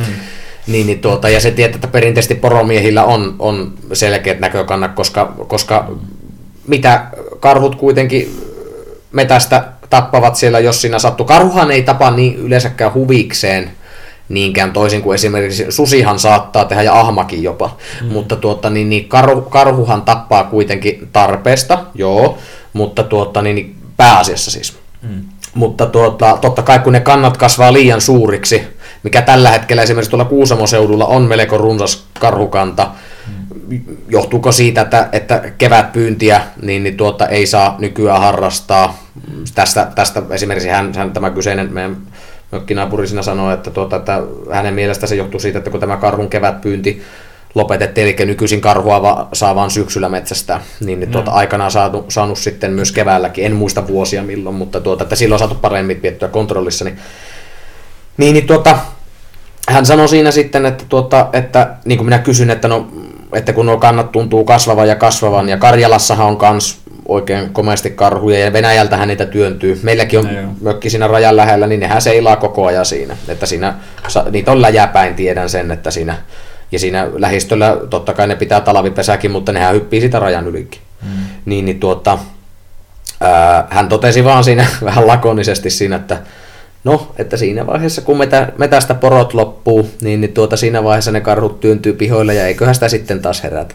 Ja mm. hän siis, ja mitä, mitä, mitä hän meinasi sillä, että siinä vaiheessa, kun ne toisten, ja porohan kuitenkin miettii, mä taas kerran, niin, niin ihmiselle voi olla tämmöisen poromiehen elämään vaikea hypätä, mutta minä annan ö, katsantokantaa. Kuvittele, että, että sulla omaa rahaa liikkuu siellä metässä, siis mm. ihan, sulla ihan konkreettisesti rahaa pyörii siellä, Siinä sun omaisuutta. Lihavia setelinippuja liikkuu siellä Kyllä. pitkin pihoja. Ja joku koppaa sieltä aina välillä pois ja sä et voi tehdä asialle yhtään mitään. Hmm. Katosi yksi. No, seuraavana meni toinen, nyt meni kolmas, mutta sä et voi tehdä sille mitään. Hmm. Eli sulta, sulta tililtä tippuu rahaa vaan sieltä koko ajan, sä et oikein tiedä minne, mutta haluaisit koittaa vähän selvittää, mutta et sä voi mitään. Niin mm. tämä antaa... kaduilla, niin mentäisi autoja ja aseiden kanssa on vähän niin Kyllä, paikka. kyllä mä sanon, että suuri osa ihmistä, ja siis, tai, tai kaikki, no, suuri osa, varmaan kaikki, niin haluaa omasta omaisuudestaan pitää niin kiinni. Niin tämä antaa vähän niin perspektiiviä siihen, että, tuota, niin, niin, että ne asiat ei niin yksioikoisia ole, vaan että, että, että, että antaa mukavia karvapalleroita mm. niin mettä täyteen. Ei siis, varmaan tästäkin tunteellistamisesta saadaan juttua vielä, mutta tosiaan niin, niin tuossa niin eriävää näkökulmaa, kun mä tykkään aina vähän eri näkö katsantokannoista ottaa niin lähtöjä mm. näihin asioihin, niin tuossa vähän niin tuommoista pohdittavaa sitten, niin, niin tuota, että siinä se on jollekin elinkeino, ja tosiaan kun ne kannat on nytten runsaita, sen, se, se on ihan selvä homma, ja ne on kasvaneet koko ajan, mm. niin, niin tuota, se on vaan siinä valitettava, mitä hänkin sanoi, tämä, tämä meidän tuttu, että, tuota, niin, niin, että kun tässä asiassa on niin vaikea löytää tämä keskitie, mm. että joko ne kannat vetää niin ihan pohojiin, mm. ja, ja sitten panikissa ne ruuvataan taas ihan niin todella korkealle, tulee mm. ongelmia, sitten taas niin seilataan, seilataan siinä sen ylä- ja alarivan kanssa siinä, että se on vaikea löytää se keskityö, mutta mä en tiedä, meillä ihmisillä taitaa yleisestikin olla se kultaisen keskitien löytäminen no, olla haastavaa siinä, mutta tuota, niin tämmöistä, tämmöistä katsotokantaa tuohon juttuun. Joo. No tuosta tuli mieleen, että mä kuulin, oliko se just nimenomaan, että Uusi-Seelanti taisi olla just, että sehän on kai, että siellä ei tavallaan ollut juuri mitään eläimiä ja siitä haluttiin jollain tasolla tehdä jopa niin semmoinen, kun se on niin paratiisisaari jollain tasolla, kun mietit vaikka, jos oot nähnyt Tarun sormusta herrasta elokuvia, niin, niin nämä melkein kaikki maisemat, mitä siellä on, mm. niin ne on mm. uudesta Seelannista muun muassa. Niin, Juu. Tuota, että ajateltiin, että tehdään siitä semmoinen NS metsästäjien paratiisi. Se on mun mielestä, saatan kyllä puhua paskaa, mutta niin kuin, mun mielestä tarinana vähän niin kuin siinä. Ja sinne lähetettiin niin kuin, just niin kuin, esittämään aina uusia eläimiä tai niin kuin, tuotiin sinne, että ensin istutettiin vähän niin kuin, oliko jotain just jäniksiä ja sitten ne huomasi, että no, tämä nyt oli tälle kasvustolle vähän liikaa, niin sitten toi jotain kettuja ja sitten tyyliin ne ketut otti niin nyt liikaa valtaa tästä ja ne koitti aina toi uusia ja uusia ja nyt se on ihan niin kuin, niin kuin tavallaan sekaisin ja niin kuin ei ole semmoista kunnon kontrollia. Ja jo, juuri mun mielestä oliko tämä just niitä syitä, miksi ne villisiakki on niin siinä tilanteessa, missä ne on. Että Joo. Niin kuin, Minä, mä, ja minä olen... Niin kuin tuossa niin kuin tulee, se, tai siis niin kuin ennen kuin sanoo, sanoo niin, että niin kuin tulee hyvin esille se, että se on hyvin vaikeaa se, että mikä on se kultainen keskitie, Juu, mikä niin kyllä. Ja, ja tuota, niin, niin, minä on myös, voin sanoa, että minä olen myös siellä kyllä kärkijoukoissa, kun mm. sanotaan, että ihminen on paskonut ympäristöä, niin minä, minä olen kyllä siellä, en nyt li, lippu pystyssä, mutta tuota, olen, mm. olen kyllä siellä, joka kä, käden nostaa pystyyn, että tuota, mm. en itse ole sen pyhempi siinä asiassa, koitan sen eteen kyllä kaikkeni tehdä, mutta tuota, niin, niin sanon ihan suorilta sen, että, että mehän ollaan paljon paskaa aiheutettu. Me. No joo. Se, eihän siinä ole kahta sanaa. No ei. Niin, niin tuota, onko se siinä, että me ei olla luonnonlakien mukaisesti eletty sitten? Tä, melko villihän tuo tilanne on, ja totta kai hän se nyt vähän kun asiaa tutkii, niin se selviää, että eihän, eihän meidän, meidän pallo nyt kovin mm. hyvin voi tällä hetkellä. Että se vaatii aika radikaaleja juttuja, eikä pelkästään niiden setelien tuijottamista. Mm. Mutta, eli, eli minä ymmärrän tämän kannan ihan täysin. Mm. Mutta eli, eli tuossa, niin kuin sanoit, että siellä USA-Seelannissa tavallaan tullaan ehkä No niin kuin puhuttiin siitä, että ihminen on luonnossa aina vieras, se ei ole isäntä. No joo. Mitä tuossa yritettiin? Yritetään ihminen yritti isännöidä tätä luonnon kiertokulkua. Ei, se, se ei nyt ihan noin mennyt, että sitä koko systeemiä saatiin siinä järjestettyä. Toinen, mikä minua tota, niin, niin, just tähän, että ihminen yrittää tulla siihen tota, ketjun väliin, niin mitä tapahtuu, niin ää, silloin kun ää, Mao Zedong oli tota, Kiinassa, mm. Hän teki mitä teki, niin, niin tota, hänellä oli Otti vähän suuria harppauksia, joo. Joo, ja sitten tultiin taka- takaisinpäin. Niin, niin tota, hänellä oli mahtavat tavoitteet, että tuottavuus saadaan, no teollisuudessa ja sitten siinä maanviljelyssä, että tuottavuus saadaan niin kuin, tuota, mm. ihan uusiin sfääreihin. Niin, niin tota, hoksattiin sitä sitten, että nämä, hait, mitä oli näitä haittalintuja siinä, niin esimerkiksi meillähän on, meillähän on naakkoja täällä, mutta he, heidän omat jotkut naakkaansa, en tiedä mikä, Joo. mä en muista mä mikä en itekään muista, mutta joo. joku, joku lintulaji siinä oli ja hän havaitsi, että ne aiheuttaa hävikkiä siihen satoon. Niin, niin tehtiin käsky, että tuota, niin, niin, jokaisen viljelijän niin, niin, tuota, pitää tietyn verran ampua niitä mm. ja räiskittiin niitä ja sitten otettiin linnun ampumistalakot ja mm. niitä, niitä veettiin sitten sieltä matalaksi. Niin mitä sen jälkeen kävi, niin heinäsirkka kanta kasvoi aivan siis järkyttävin määrin, semmoiset, että siinä ei ollut mitään tolokkua. Ja sen jälkeen kokonaisia satoja menetettiin. Siis ihan koko, kokonaisia satoja. Ja tuota, Ja niitä Eli siinä, siinä, missä tuli hävikkiä linnuilta jonkun verran, niin kun ihminen meni tökkiin siihen väliin, niin sen jälkeen meni koko sato. Eli taas mentiin päin persettä, kun yritettiin leikkiä Jumalaa siinä. No eli, joo. eli, eli, eli, kyllä tässä on asiassa on aina tämä puoli, että, että just, mutta sillä kannallahan me ollaan tässä oltukin, että siinä ei voi sitä isäntää Jumalaa leikkiä tuossa. Että, mm. ja siis se pitää äh, rationaalinen ja, ja sitten tuota tämmöinen kaikkia osapuolia, eli luontoa, mutta myös ihmistä, niin, niin hyödyttävä lähestymistapa siihen asiaan. Kyllä. Ja tuosta vaan niin tuli, tai niin siihen aikaisempaan ja kaikkeen muuhunkin liittyen, että jos niin mietitään jopa sitä, että jos niin oikeasti nyt riistetään se eläimen henki, niin todennäköisesti se on itse asiassa niin melkein paras kuolema, jos vaan sillä on sillä metsästäjällä yhtään niin ammattitaitoa, niin kuin sanoit, että se on myös sen, sen niin vastuulla. Mutta se on todennäköisesti kuitenkin ns. paras kuolema, minkä se tulisi saamaan, koska se muuten tulee no, jonkun toisen eläimen syödyksi, tai sitten se tyyliin talvella jäätyy kuoliaksi. Nälkäkuolema. Niin, nälkäkuolema, jotain muuta, niinkö, no okei, en tiedä miten, no siis voihan se olla, että se sitten kuolisi jopa niinkö ehkä vanhuuteenkin, mutta aika epätodennäköisesti. Keskimäärin ei eläintä löyä kiikkustuolista Joo, ei. Luonnosta, että se taas, taas kerran se, että tuota, tuo on ihan totta, että, että se luonnossa, nämä luonnonlait ja luonnossa tavallaan se meininki on, voisiko sanoa, että, että armoton siis sikäli. Mm. Eli, eli, eli tuota, niin, niin, keskimäärin ö, elä, se kuitenkin se kuolin syy on se, että siinä on joku tekijä välissä, mitä sä muun muassa luettelit siinä. Mm.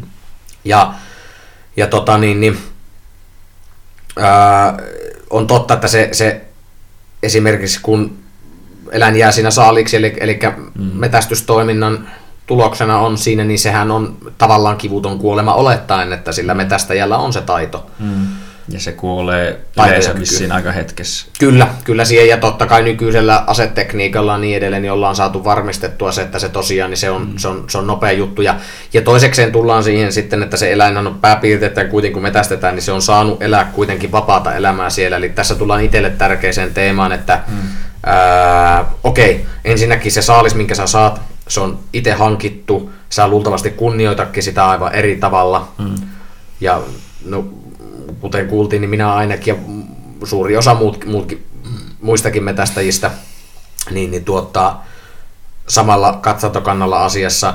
Ja sitten toisekseen, niin sä itse näet sen, tämä on myös iso juttu, että sä itse näet sen tavallaan kiertokulun siinä, se, se on hyvin tämmöinen niin kuin, no mä käytin sitä, sitä juurruttava termi, mutta käytetään uudelleen, eli se tavallaan niin palauttaa sut öö, ymmärtämään elämää eri tavalla. Eli mm. sitten taas, että jos Toinen näkökulma on sitten taas se, että jos aletaan oikein hypokriiteiksi se, että syytellään metästystä, että se on, se on teurastusta ja niin edelleen, mutta itse mm. sitten sievässä muovipaketissa ostetaan lihaa, niin mun mielestä se on niinkö melkeinpä anteeksi antamatonta. Eli siinä taas, taas sitten suletaan silmät siltä nimenomaan, nimenomaan siltä luonnon kiertokulta. Niin kuin puhuttiin, että, että yksi, elämä, yksi elämä jatkuu ja yksi elämä päättyy. Se, se on aina ollut näin ja se tulee olemaan sillä mutta se, että me suletaan silmät siltä ja tunteellistetaan sitä asiaa jollakin lailla, mm. niin se ei ole mikään, mikään ratkaisu. Ei. No tuosta tuli just mieleen, että se on hyvin jännättä, miten niin moni, se on niin kaukainen se yhteys nimenomaan, että sitä ei edes nähdä sitä kaupan lihaa, niin kuin, että se olisi tullut jostain eläimestä sillä lailla. Poissa silmissä poilla. Niin, se, se, on niin vaan, se on vaan, niin kuin, se on vaan tullut se liha jostain, että se on niin kuin, jotenkin hyvin Ja minä en usko, minä, minä en usko että, että, ja varmasti jos sitä ihmiseltä kysytään me tökkäämään sitä hartialle mm. sitten ja kysyy, että hei, että mistä tuo on tullut, niin ei, ei varmaan kukaan ajattele, että tämä on niin seinästä revitty tämä no liha, että se, se on niin vaan itsestään mm. tupsahtanut siihen. Mutta se, että, että, että varmasti kaikki ymmärtää, että miten se homma menee, mutta se, että kun olet osallisena siinä mm. prosessissa, mm. niin se, se tuo sua lähemmäs sitä, ja sä samalla lailla sitä, okei se pistää ehkä, tä, tässä tullaankin vähän paradoksaaliseen juttuun, se pistää sut kun sä oot itse ollut siinä ketjussa mukana, mm. se pistää sut ajattelemaan tätä asiaa, kun sä menet sinne kauppaan, mm. kun sä ostat siinä sievässä paketissa, se pistää sut ajattelemaan, ja se pistää sut myös ehkä ajattelemaan, että ostanko minä tätä. No sekin. Eli, eli taas kerran, kun se tuo lähemmäs nimenomaan tätä luonnonsysteemiä siinä, näin ainakin omalla kohdalla, niin, niin sen sijaan, että nämä laput silmillä vaan ostelet sieltä, lyöt paketteja kärryihin, mm. niin kyllä sä katot sitä eri lailla niin, että että, että tämäkin eläin on elänyt elämän, ainakin jonkinlaisen elämän, mm. ja tuota, niin joku sen on joutunut sitten hoitamaan päiviltä ja niin edelleen. Mm. Ja sitten sä itse käyt sitä läpi sitä prosessia. On. Just, että tuo, niin kuin, olisi, niin kuin sanoinkin sitä, että se olisi mun mielestä semmoinen ehkä hyvä taito jollain tasolla osata, ja just, että se toiston läheisyyden, niin mä että olen niin itsekin miettinyt, että niin kuin, ihan vaan semmoinenkin, että tavallaan osaisit oikeasti nylkeä edes jonkun eläimen ja ottaa sieltä sen lihan kunnolla ja näin edespäin, niin eikö se olisi, vaikka se onkin ehkä semmoinen varsinkin ensimmäisen kerran, kun se voi nähdä tai näin, niin se näyttää ehkä tosi brutaalilta. En mäkään sitä ole niin rea- oikeasti nähnyt, mutta ehkä vain just jostain TVstä ja muusta, kun sitä aletaan niin tosiaan se käsitellään, se käsitellään lihaa ja tosiaan voidaan vetää sitä veret vähän niin ulos sitten myöhemmin ja kaikkea muuta. Niin Tehdään se, mikä pitää tehdä siinä. Se, se, niin. tässä, tässäkin se, mä oon itse taas vähän sillä lähestymistavalla, että äh, ei, ei liian graafiseksi aleta tuossa. Että no siis joo, tota, ei liian, et, et, et, et, niin niin siinä, siinä te, vain. Joo. Niin kyllä, eli siinä, joo siis totta kai siinä eläinen, kun on ammuttu, niin sen jälkeen se, jos se, jos se on jäänyt vielä elo, niin sen jälkeen se pitää lopettaa se eläin Eli tuota, niin, niin, se on vielä kunnioitusta nimenomaan totta kai. On, kyllä kyllä. Mm. Juu, juu, eli sen jälkeen se eläin pitää vielä lopettaa ja varmistaa, että se on hengiltä. Mm. Sen jälkeen sitten tuota, niin, niin, suolistaa se eläin, mm. ja, eli sisälmykset pois sieltä, mm. putsailla siinä sen jälkeen, minkä pystyy. Sen jälkeen sitten yleensä roikutetaan eläintä. Puhutaan, no siis jänistä lintua roikutetaan, riputetaan ja samalla laillahan sitten niin hirvikin kun ammutaan, mm. niin sekin viedään sitten tuota, niin, niin, roikkumaan ne lihat. Mm. Niin, niin tuota, siinä on monenlaisia vaiheita siinä mukana ja tässä on hyvä korostaa vielä se, että tätä aina Muun muassa Sedan kanssa just puhuttiin, ja Setä, joka on tosiaan hirvimies henkeä ja veren, niin, niin hän sanoi, että, että se hirvenmetästyksessä esimerkiksi, niin se itse metästystoiminta, niin sanoi, että, että siis nyt puhutaan sitä konkreettisesta metästystoimista, eli ollaan metässä ja metästetään, niin sanoi, että jos, jos viiteen osaa jaettaisiin, se olisi yksi viidesosa. Hmm. Eli se, että olet sillä metässä ja, ja saalista, niin se on yksi viidesosa. Kaikki muu homma, siihen, siihen neljä viidesosaa mahtuu kaikkea muuta toimintaa. Eli taas kerran, niin palataan siihen, että jos olet vaan sen ruudin katkun takia, niin melko pitkän pennin jout maksaa ja melko paljon aikaa tuhlaamaan sen no vuoksi. Niin, niin tuota, että se on iso prosessi, mutta tosiaan siihen kaikkeen tuohon nylkemiseen tai muuhun tämmöiseen, niin, niin tuota, nyt kun sitä kommentoija, niin, niin tuota, siinä tehdään vaan tarvittavat toimenpiteet, ja mm. joo, se voi näyttää ekan kerran vähän ehkä Ää, voisiko sanoa inhottavaltakin, ja totta kai siinä kätensä sotkee ja niin mm. edelleen, ja siinä, siinä koko ajan saa sä oot sen eläimen kanssa tekemisissä, mikä on mun mielestä äärettömän hieno juttu. Taas mm. kerran se tuo lähemmäs sitä, sä ymmärrät sitä ja mm. sä kunnioitat sitä elämää enemmän. Eli taas kerran ehkä vähän paradoksaalisesti, kun sä oot sen, sen, sen mm, pois menneen elämän äärellä sinne, niin sä kunnioitat sitä ihan eri tavalla. Mm. No ehkä samalla tavalla voi kunnioittaa sitäkin jopa, että sen on joku tehnyt, että se saatiin se vakuumipakattu liha sinne kauppaan, mm, että niinkö, se, että se ei vaan tosiaan tupsaha niin tuo muotoa itsestään sinne, että se on vaan niin karu fakta sillä lailla. Ja itse asiassa tuli tuosta mieleen, että sehän on kuullut, että yksi ja niin melkein raskaimpia hommia jollain tasolla on jopa se, että no totta kai se liha siitä eläimestä otetaan mukaan, niin sekin, niin, että kun se pitää sitten pakata tarvittaessa joku isokin elukka mukaan, niin pitää monta kertaa käydä niin hakemassa ja näin. Joo, se on työläs niin prosessi, varsinkin joku hirvi tai tämmöinen. Niin se, se ei niin tapahdu ihan tosiaan itsestään. Ei, se, se niin sanotusti, niin se, se, se eläin ei juokse sun perässä pois sieltä. Ja kyllä se, mm. siis toi, samalla lailla kuin se riistan käsittely, niin se loppuun asti pitää hoitaa itse. Hmm. Kyllä. Joo, ja muuten tuli niin yksi asia, mikä niin kannoista vielä, mikä niin unohtunut mainita, joka on varmasti hyvä asia, niin että sehän on myös, että sieltä ei lähdetä ihan mitä tahansa eläintä yleensä kaatamaan, vaan se otetaan niin ne vanhemmat yksilöt, jotka on saanut jo niin jatkaa elämäänsä ja tälleen, niin kuin, että ne on pois sitä primista jollain tasolla ja sitten ne jopa monesti, ainakin mikä käsityksen mukaan, niin mitä itsellä on, että ne vanhemmat saattaisi ajaa niitä nuorempia pois, ja ne nuoret on kuitenkin niitä, jotka pitää sen kannan tavallaan hyvänä, niin sitten annetaan myös niille niin paremmin mahdollisuus lisääntyä, joka niin vahvistaa sitten sitä koko kantaa loppupeleissä, että niin tälläkin tavalla niin kuin, koitetaan pitää sitä vähän niin sellaisena vastuullisena ja eettisenä myös. Niin kuin, että. Ää, tuon, joo, on sama Sama on tuota, esimerkiksi Amerikassa, niin, niin tuota, mm. siellä kun nämä metästävät on katsonut, että siellä on, siellä on systeemi tuo. Ja onhan se totta, että kun eläimellä mm. tietty ikä tulee lasiin, niin, niin tuota, se on tavallaan työnsä tehnyt. Ja taas mm. kerran se eläin on elänyt pitkän elämän siellä. Niin, niin mm. niin sitähän siinä on syytä juhlistaa. Suomessa perinteisesti, niin tuota, ää, tai miten homma menee, niin tuota, sekä ää, linnuilla, hirvillä, niin edelleen. Okei, niillä on totta kai, no hirville on aina eri, on, on mm. luvat siinä totta kai, mutta seuroilla esimerkiksi itsellään on omia sääntöjä, että tietyn, tie, puhutaan piikeistä, eli kuinka mm. paljon hirvellä on näitä sakaroita. Ne on, kertoo tavallaan, ne on vähän niin kuin puulla on vuosirenkaat, niin ne kertoo tavallaan siitä sen iästä. Niin mm. voi olla, että tietyn piikkisiä hirviä ei ammuta. Onko, että mm. piikkistä ei ammuta ja niin edelleen, eli tietyn ikäistä, koska siinä on se juttu, että ne on niitä hyviä siitosyksilöitä siellä. Mm. Ja totta kaihan niillä on, on kiintiöt sitten, vaikka että jollakin seuralla on vaikka vaikka neljä aikuista ja vaikka neljä vasa esimerkiksi, niin, niin tuota, että nehän menee niin tolleen, mutta sitten seuroilla on itsellä näitä sisäisiä sääntöjä just tommosia, että tuota, niin, niin, ää, ei, ei tietyn kokosta hirveä esimerkiksi ammuta. Sama linnunmetästyksessä, niin, niin puhutaan vaikka, että jos on näitä ää, tota, metsokukko, eli tämmöinen ukkometsostakin, mm-hmm.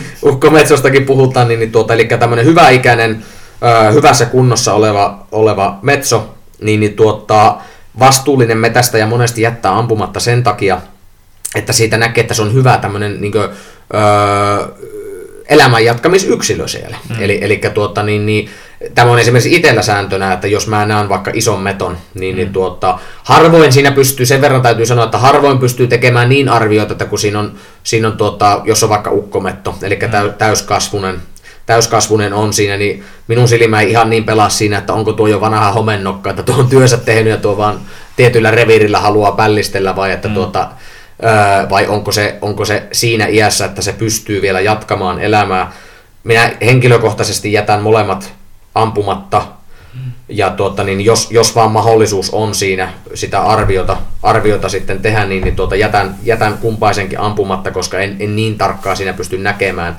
Eli, eli mieluummin pystyy niitä sitten ö, vaikka sen, sen vuotisesta poikuesta, niin, niin mieluummin siitä sitten rokottaa, jos mm. tuota, niin, niin kohdalle sattuu. Eli taas kerran tämä riistakannan säätely ja ylläpito sen metästäjän oman toiminnan kautta ja seuran toiminnan kautta, niin näin se toimii aika pitkälti mm.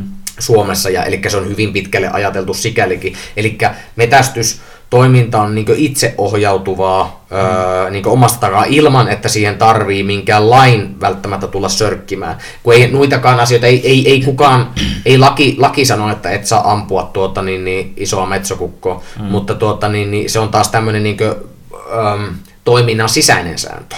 Mm. Eli, eli taas kerran tässä nähdään, että sitä hommaa on ajateltu siellä jolla vaan roimimassa. Mm.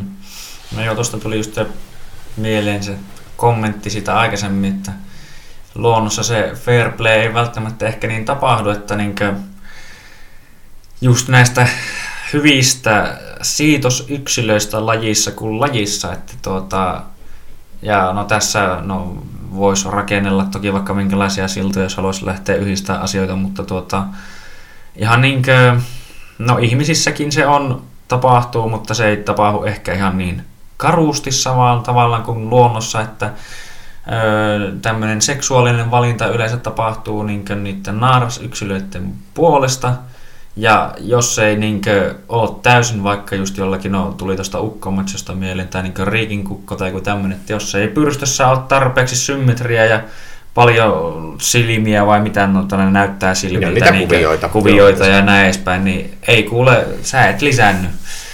Niin, niin se on niinkö, jännä, että tuohonkin on ihmiset sitten jopa niinkö selkeästi ottanut vähän koppia, että kannattaa niinkö koittaa pitää ne kannat just niinkö hirveän tai mahdollisimman hyvänä ja näin edespäin. Mutta Elinvoimaisina. Että, niin, Joo. mutta että tuossakin, niin, että jos tavallaan halutaan tai miettii vaan, että ehkä se on jopa niin kuin, tai tämmöinen, ei nyt liity metsästykseen, mutta että vitsaus, että ehkä on ihan hyvä asia, että naiset ei ole niin valitsevia kuin tuota naaraa tuolla luonnossa, että niinkö, Siinä se voisi olla aika karu meininki, jos niinkö aina vaan yhdellä uroksella olisi kaikki pariutumismahdollisuudet, niin se saattaisi aiheuttaa vähän niinkö no siinä, joo. käsirysyjä ja niin edespäin. Sos- sosiaalipsykologeilla ja muilla saattaisi olla siihen, antropologeilla saattaisi olla varmasti kommentoitavaa siihen. Ja, mutta tuota, on näitä elämän lainalaisuuksia. Tuosta, niin kuin sanoit, että tästä saataisiin juteltua vaikka kuinka mm. paljon enemmän, mutta kyllähän nämä niin mikä minun mielestä on hauskaa, että nämä luonnon lainalaisuudet, eli mm. se, joka pärjää hyvin ja näyttää siltä, että se oikeasti pärjää hyvin ja mm. vahva ja niin edelleen, niin kyllä ne toteutuu.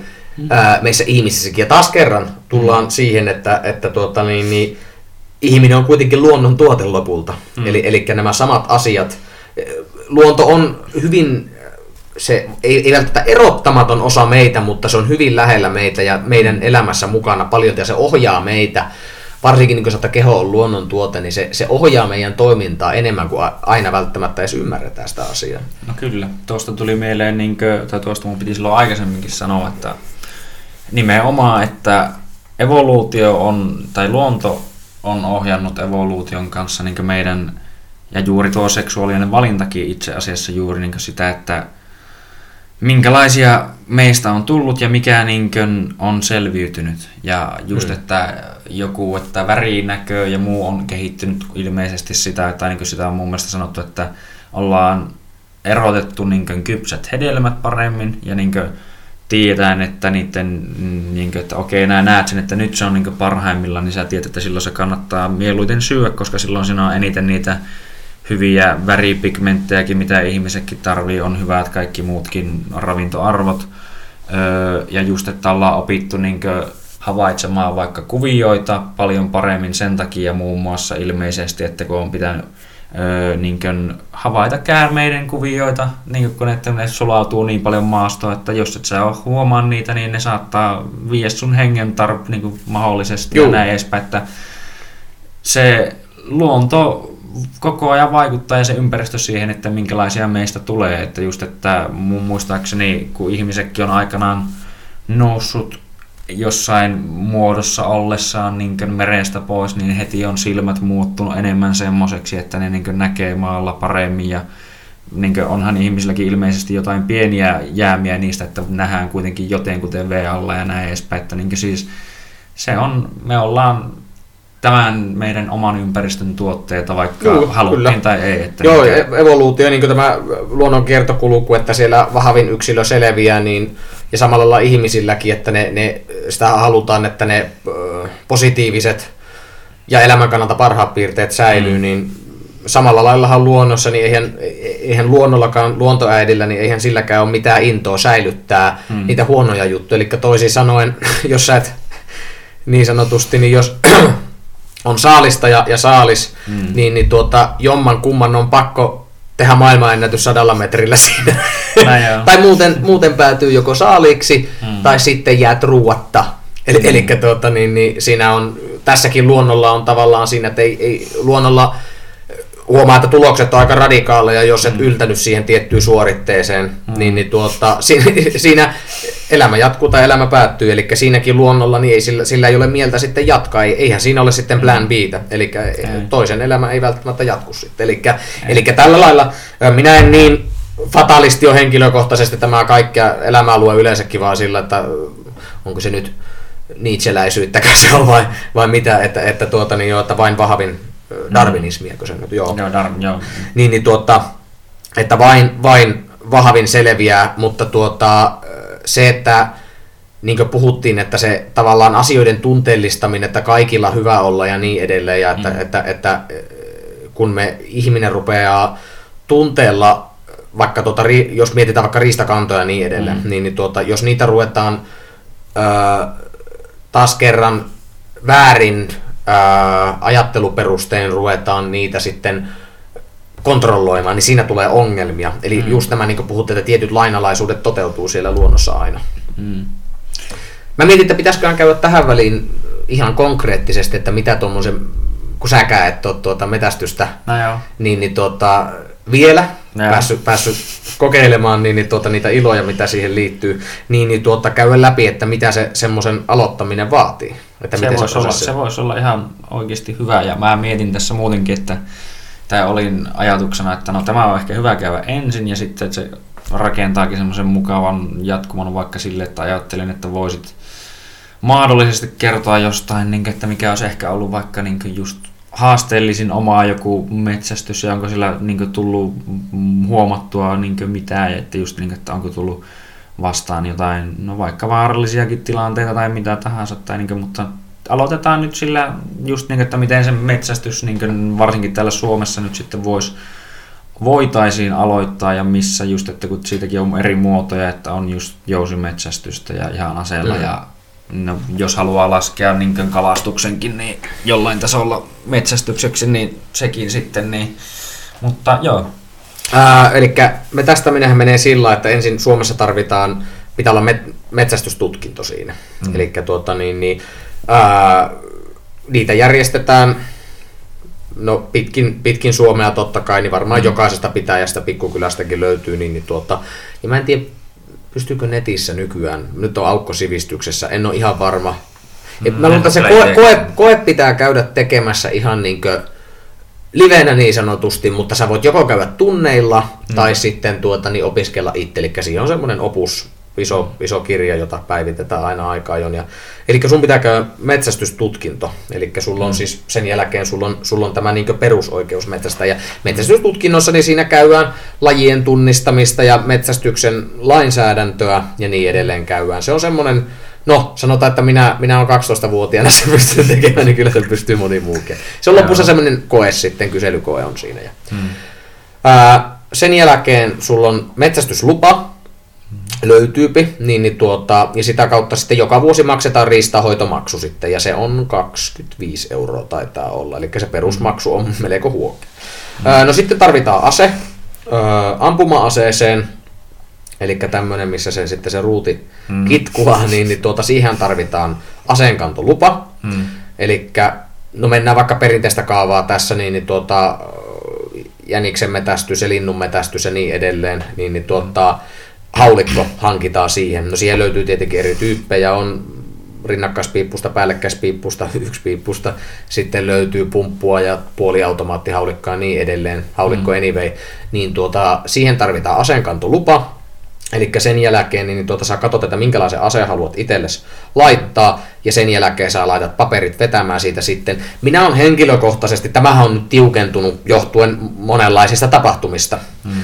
niin, niin tuota, mä mulla oli ensin rinnakkaislupa, niin eli hetkinen, 15 vuotta on ikäro, eli yli 15-vuotias, 15-vuotias tai yli, niin saa aseenkantoluvan omalle aseelleen. Sen alle niin pitää olla rinnakkaislupa. Mm. Esimerkiksi minulla oli Öö, mä sain oman haulikon 13-vuotiaana, niin, niin tuota, siinä oli rinnakkaislupa minun mm. niin isän kanssa. Mm. Ja kun mä täytin 15, niin minä menin haulikon kanssa, kävelin vaan Sain poliisiasemalle juu, ja sanoin, että tämä pitäisi nyt siirtää. Ja ne vaan, että joo, se on siinä.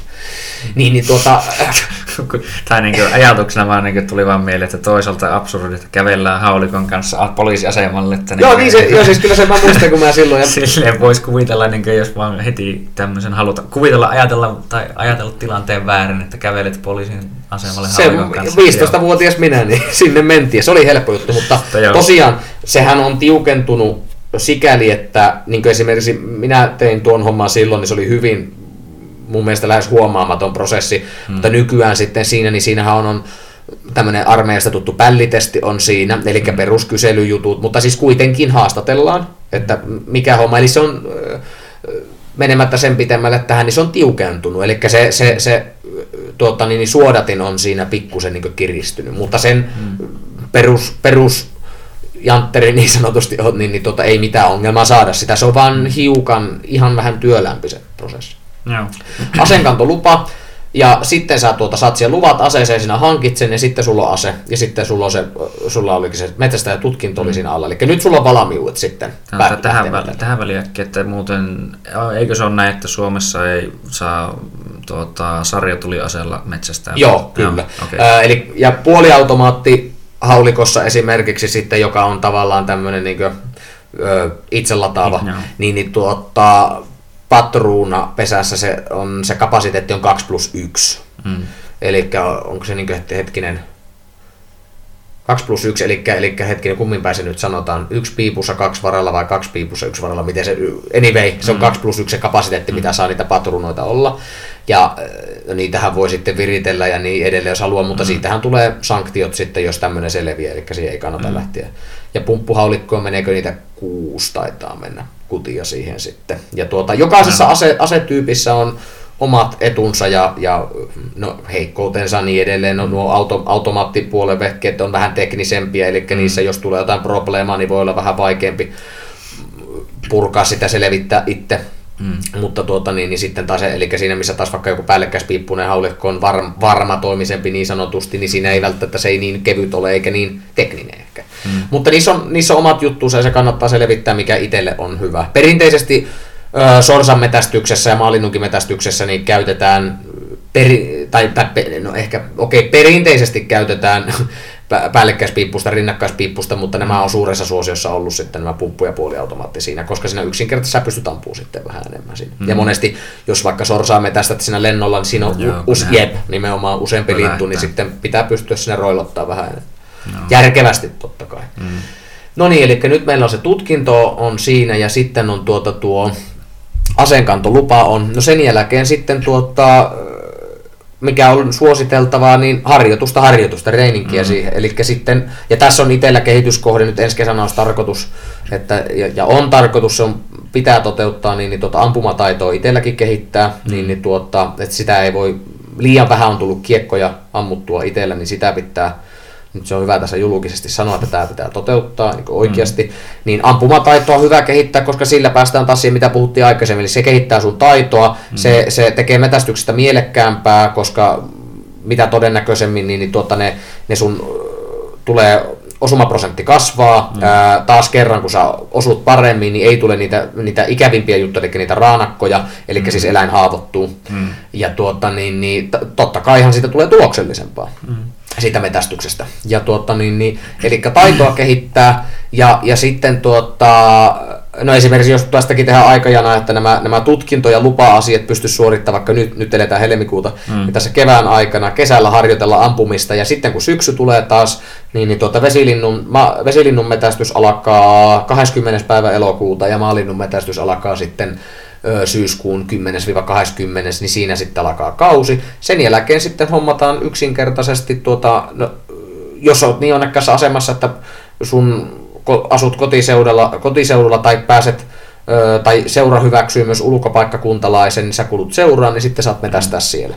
Mm. Ää, muussa tapauksessa esimerkiksi minä olen täällä Oulussa, niin, niin tuota, hyvän, hyvän kaverini kanssa niin on tuossa Muhoksen puolella käynyt. Mm. Minä olen Kemijärveltä kotoisin itse, kirjat on, kirjat on totta kai Oulussa, mutta tuota, niin, niin mm. mä en muista mikä siinä oli, että, mutta mä en pystynyt siihen seuraan liittymään. Eli silloin minä ostan lupia aina sen, tuota, niin, niin, sen mukaan, miten menen käymään me täällä. Mm. Eli valtion maille, valtion maille niin ostan, ostan lupia eräluvat.fi ja sitten Kuusamossa, kun metästelen siellä, niin, niin siellä on sitten yhteismetämaille omat luvat. Eli ne vain netistä sitten ostetaan. Joo. Ja sitten on luvat, luvat löytyy, eli nyt meiltä löytyy se tutkinto, eli meillä on perusedellytys metästykseen, tietotaito, sitten meillä on ase ja lupa siihen, eli me saadaan sen vehkeen kanssa heilua siellä metikossa, sitten meillä on mm. taito, kun ollaan harjoiteltu, ja sitten meillä on vielä luvat, että me saadaan sitä niin oikeasti ampua. Mm. Ja niihin lupiin liittyy sitten nyt, vaikka niistä mettäkanalinnusta puhutaan, niin niissä on sitten kiintiöt sitten, että esimerkiksi mm. oliko, että yhdellä päiväluvalla ei saa metsoa ampua, eli koppeloa, eli naaraspuolista metsoa, Joo. eikä, eikä metsokukkoa, eli urospuolista, mutta kahden, kahden päivän luvalla. Tämmönen, se on tämmöinen pistejärjestelmä. Mm. Eli, eli oliko, että Metso on 10 pisteen arvoinen ja tuota, niin, niin, yksi, päivä, yksi päivä on aina niin 10 pistettä, Teeri 5 pistettä, Metso 10 pistettä, oliko Pyyki oli sitten 5 pistettä. Niin, niin tuota, yksi päivä on 10 pisteen arvoinen, mutta, mutta Metsolle pitää aina olla kahden päivän lupa vähintään siinä. Siinä on kiintiö, mm. eli tosiaan taas kerran kun puhuttiin sitä öö, niin kuin, järkevästä metsästämisestä, niin, niin se, sitä kantaa ja toimintaa hallitaan myös sen näiden puitteissa siinä. Eli mm. sä et voi mennä sinne, että jes, että mulla on päivälupa, että nyt ammutaan kaikkea, mikä liikkuu. Eli toisin sanoen sä menet sinne ja sä oot ostanut päiväluvan ja sä oot ampunut vaikka teereen ja ampunut pyy sitten, niin sulla on kiintiö täynnä, et voi ampua mm. enempää sillä sitten. Eikö niissä on myös jonkinlaisia just niin kuin, että niin kuin sanoit, että sanon nyt se termi uudestaan, että jos käy tämä haavoittunut eläin. Raana. Raana. Raanakko. Niin, raanakko. Että jos niin kuin, sitäkin eikö sitä ole sillä säädelty ja siinä tulee just se ammattitaidonkin tuota korostus, että mun mielestä, tai ihan kuin olisin kuullut, että joskus, että niissä on semmosiakin, että tosiaan on tietty määrä NS-laukaukset, jos sä nyt kusit sen sun laukaukset, sä vaan haavoittuu se eläin, niin se oli siinä, että, niin kuin, että sun pitäisi periaatteessa osua aina varmasti, että se niinkö... Joo, siihen pyritään, just niin kuin puhuttiin, että se, se että se eläin on jäänyt raanaan, niin se on niin kaikista tympein juttu, eli siihen pyritään, että aina saadaan se No ensinnäkin se perusedellytys, että harkittu ja rauhallinen riistalaukaus, joka mahdollistaa sen, että se eläin tosiaan niin, niin tuota, öö, tippuu ja jää niille sijoille, eli se mm. homma on saatu siinä, niin kuin, ja se on ollut kivuton se kuolema. Siis mm. eläintä ajatellaan tässä mm. ennen kaikkea. Niin, niin tuota, mutta jo, joskus käy niin, että se yksinkertaisesti se eläin voi olla sen verran sitkiä, tai mm. sitten se laukaus on ollut huono, mutta joskus voi käydä niin, että laukaus on ollut hyvä sitten, mm. mutta tuota, se eläin on vaan niin sitkeä, että se ottaa jalat alle mm. vielä siellä. Siinä on pieni adrenaliinipiikki. Kyllä, Lähtee nimenomaan, niin se ottaa jalat alle. Esimerkiksi mulla kävi, tämä on pitkä tarina, mutta viime syksynä kävi mm. tämmöinen, että Teeri, Teeri poja ammui siinä, sitten se otti jalat alle ja mä jouduin sitä melko pitkä. Seuraavana päivänä löysin, mutta mä en luovuttanut. se oli, se oli, tää oli, se on ollut pitkä tää oli, tää oli melko mielenkiintoinen. Joo, mä pimiällä muutaman lampun kanssa pyörin siellä ja kirosin itseäni lähinnä, että miten mm. voi näin käydä, mutta mä tiesin, että se oli hyvä laukaus ja mä olin mm. alavaan maastoon ammuin, niin mä tiesin, hyvin osasin arvioida, että minne se lintu oli jotakuinkin pystynyt, että se ei minua kohti ylöspäin ainakaan, mm. vaan että se menee alaspäin. Sieltä mä löysin seuraavana päivänä sen ja oli kyllä ihan onnesta soikeena sen jälkeen. Että, siis sen, sen takia, että että tuota se löytyi se lintu sieltä. Mm, ei mennyt hukkaan. Ei mennyt hukkaan se kyllä. Mm. Niin, niin tuota, ja se katoin, niin se laukaus oli ollut kyllä hyvä, mutta sillä oli ollut sen verran virtaa, että se otti vielä jalat alle ja lähti juosten karkuun. Niin, mm. niin tuottaa, se ennen kaikkea pyritään siihen siinä, että mä en, mä en sitä laukausrajoitusta, mä en ole ihan varma siitä, en, en osaa siihen tarkalleen nyt kommentoida, en ole kuullut siitä, mm. mutta siihen pyritään ensisijaisesti tosiaan, että se ensinnäkin, että se hyvä laukaus, että se saadaan se ylimääräistä kipua tuottamatta, niin saadaan se eläin, eläin sieltä rista. Mm Öö, tai sitten jos se jää tuota, niin, niin, raanaksi, niin, niin tuota, sen jälkeen pyritään siihen, että se löydetään sieltä. Eli taas kerran mennään sen eläimen eholla, eli ei ylimääräistä kipua aiheuteta siihen. Niin, niin kyllä siihen pyritään aina Joo. lopun viime. Että jos olet sen laukauksen päättänyt tekasta, niin pyritään hoitaa se siihen asti, että nähdään, että se eläin on tuota, kuollut. No kun tuosta tulee tai siis yleensäkin mieleen, että no kun moni varmaan ajattelee tämmöinen just ehkä perus, voisiko sanoa, kodikansa tai joku tämmönen Battlefield-kansa, että ei sehän kyllähän mä kuule menin sieltä, ampusin näin ja se on siinä vaan, mutta siis ihan niin kuin armeijassakin käyneenä ja sielläkin useammalla aseella ampuneena ja erilaisilla tähtäimillä ampuneena, niin voi sanoa, että niin kyllä niissä on suuria eroja. Ja just niin silleen, että se kannattaa olla, ja ensinnäkin just niin tämmöiset varmaan, että ne sun tähtäimet on ensinnäkin oikeassa tai on kohistettu oikein, Sä et ammu ihan mihin sattuu. Patruuna pitää olla sopiva sun aseeseen. Kyllä. Ja Sitten haulikossa nämä supistajat ja niin edelleen. Siinä Joo. Ja just niin, että sen huomaa, että jos sulla on se huono ampumataito tai se tekniikka on huono, niin se sun niin ihan radallakin ampumatulos, niin se sun, sanoo nyt miksi sitä sanotaan, iskemä. Niin iskemät niin ei ole mitenkään niin kovin pienessä nipussa sitten välttämättä. Kasa leviää. Niin kasa leviää ja se, niin kuin se mitenkin oma ampumista muistaa, niin se huomasi, että miten se alkoi kehittyä siinä ja just niin kuin huomasi, että niin kuin tiettyjä asioita, että esimerkiksi sivuuttaa ei heittänyt juuri yhtä, mutta ylös alas, niin se siinä niin tuli enemmänkin heittoa. Että selkeästi niin oli, tai se taas kertoo siitä, että mikä on niin mennyt vähän huonosti, että on niin tiukattu ehkä vähän huonosti, että se niin tällä lailla kehittyy ja sitten kun niin niin, voit vaan, tai voi miettiä sitä, että jos ampuu samalla tavalla, totta kai niin oikea tarkkuus, tai no kivääri on tarkempi kuin rynnäkkökivääri totta kai, mm. mutta niin kuin, jos tullaan siihen tilanteeseen, että se tulee se varsinkin kiire siihen laukaisemiseen ja näin edespäin pitää saada hyvää, niin kyllä se niin kuin tuossa sen näkee, että rautatähtäimilläkin esimerkiksi niin tuli paljon heittoja, ja sitten kun oli hyvä tämmöinen optinen tähtäin, niin vaikka ampuma-asento tavallaan ei ollutkaan niin optinen, niin ne tuli silti niin tulitikku askin sisälle ihan kevyesti. Hyvä, ettei niin parin tai sentin päähän toisistaan. Niin, että niin kuin totta kai näilläkin asioilla varmasti voi niin kuin joku kokeneettomampi tai yle kuka tahansa toki niin kuin ehkä avittaa sitä omaa ammattitaidon niin kuin puutetta, mutta niin kuin mm. se todellakin kannattaa olla kunnossa, koska sitten sitä muuten räiskii helposti ihan minne sattuu. Joo, ja sanotaanko näin, vaikka että jos se ampumataito on puutteellinen, vaikka sua ei, no minä vähän nyt kärjistän, hmm. vaikka sua ei kiinnosta se eläimen elämä, hmm. jos sua ei kiinnosta se, niin yksinkertaisesti sun metästys ei, ei ole niin mielekästä, kun sä meet hmm. sinne, ja vaikka sä, se, se, se ei ole niin mielekästä kuin se, että että sä tiedät, että sä tuut näkemään, kuvitellaan että sä tiedät, että sä tuut näkemään ja sulla tulee olemaan tilanteita, mutta sun mm. osumaprosentti on heikko, mm. eli sä et, se sun, sikäli se sun effortti menee hukkaan siinä, eli sä pyörit mm. turhaan siellä. Joku taas kerran kärjistä, että jos sun ainoa idea on saa sitä saalista pelkästään, mm. niin, niin tuota, ää, se ei se ole edes niin mielekästä, eli siinä vaiheessa sä itse tuut huomaamaan sen, että ei tässä ole mm. niin järkiä. Mm. Niin, niin tuota, kyllä se tosiaan se, se hyvä ampumataito, niin se on kaiken A ja O, ja se ei koskaan ei voi kyllä niin liikaa korostaa, että itselläkin on kehittämistä siinä. Mm. Kyllä, että, ja, ja sitten tässä tullaankin siihen, että sitä, jos, jos sulla on et ole mikään vaikka super, no esimerkiksi itsellä kun ei ole koiraa vielä, mutta mm. koiran tuun laittamaan, siis, siis lintukoiran aion laittaa itse.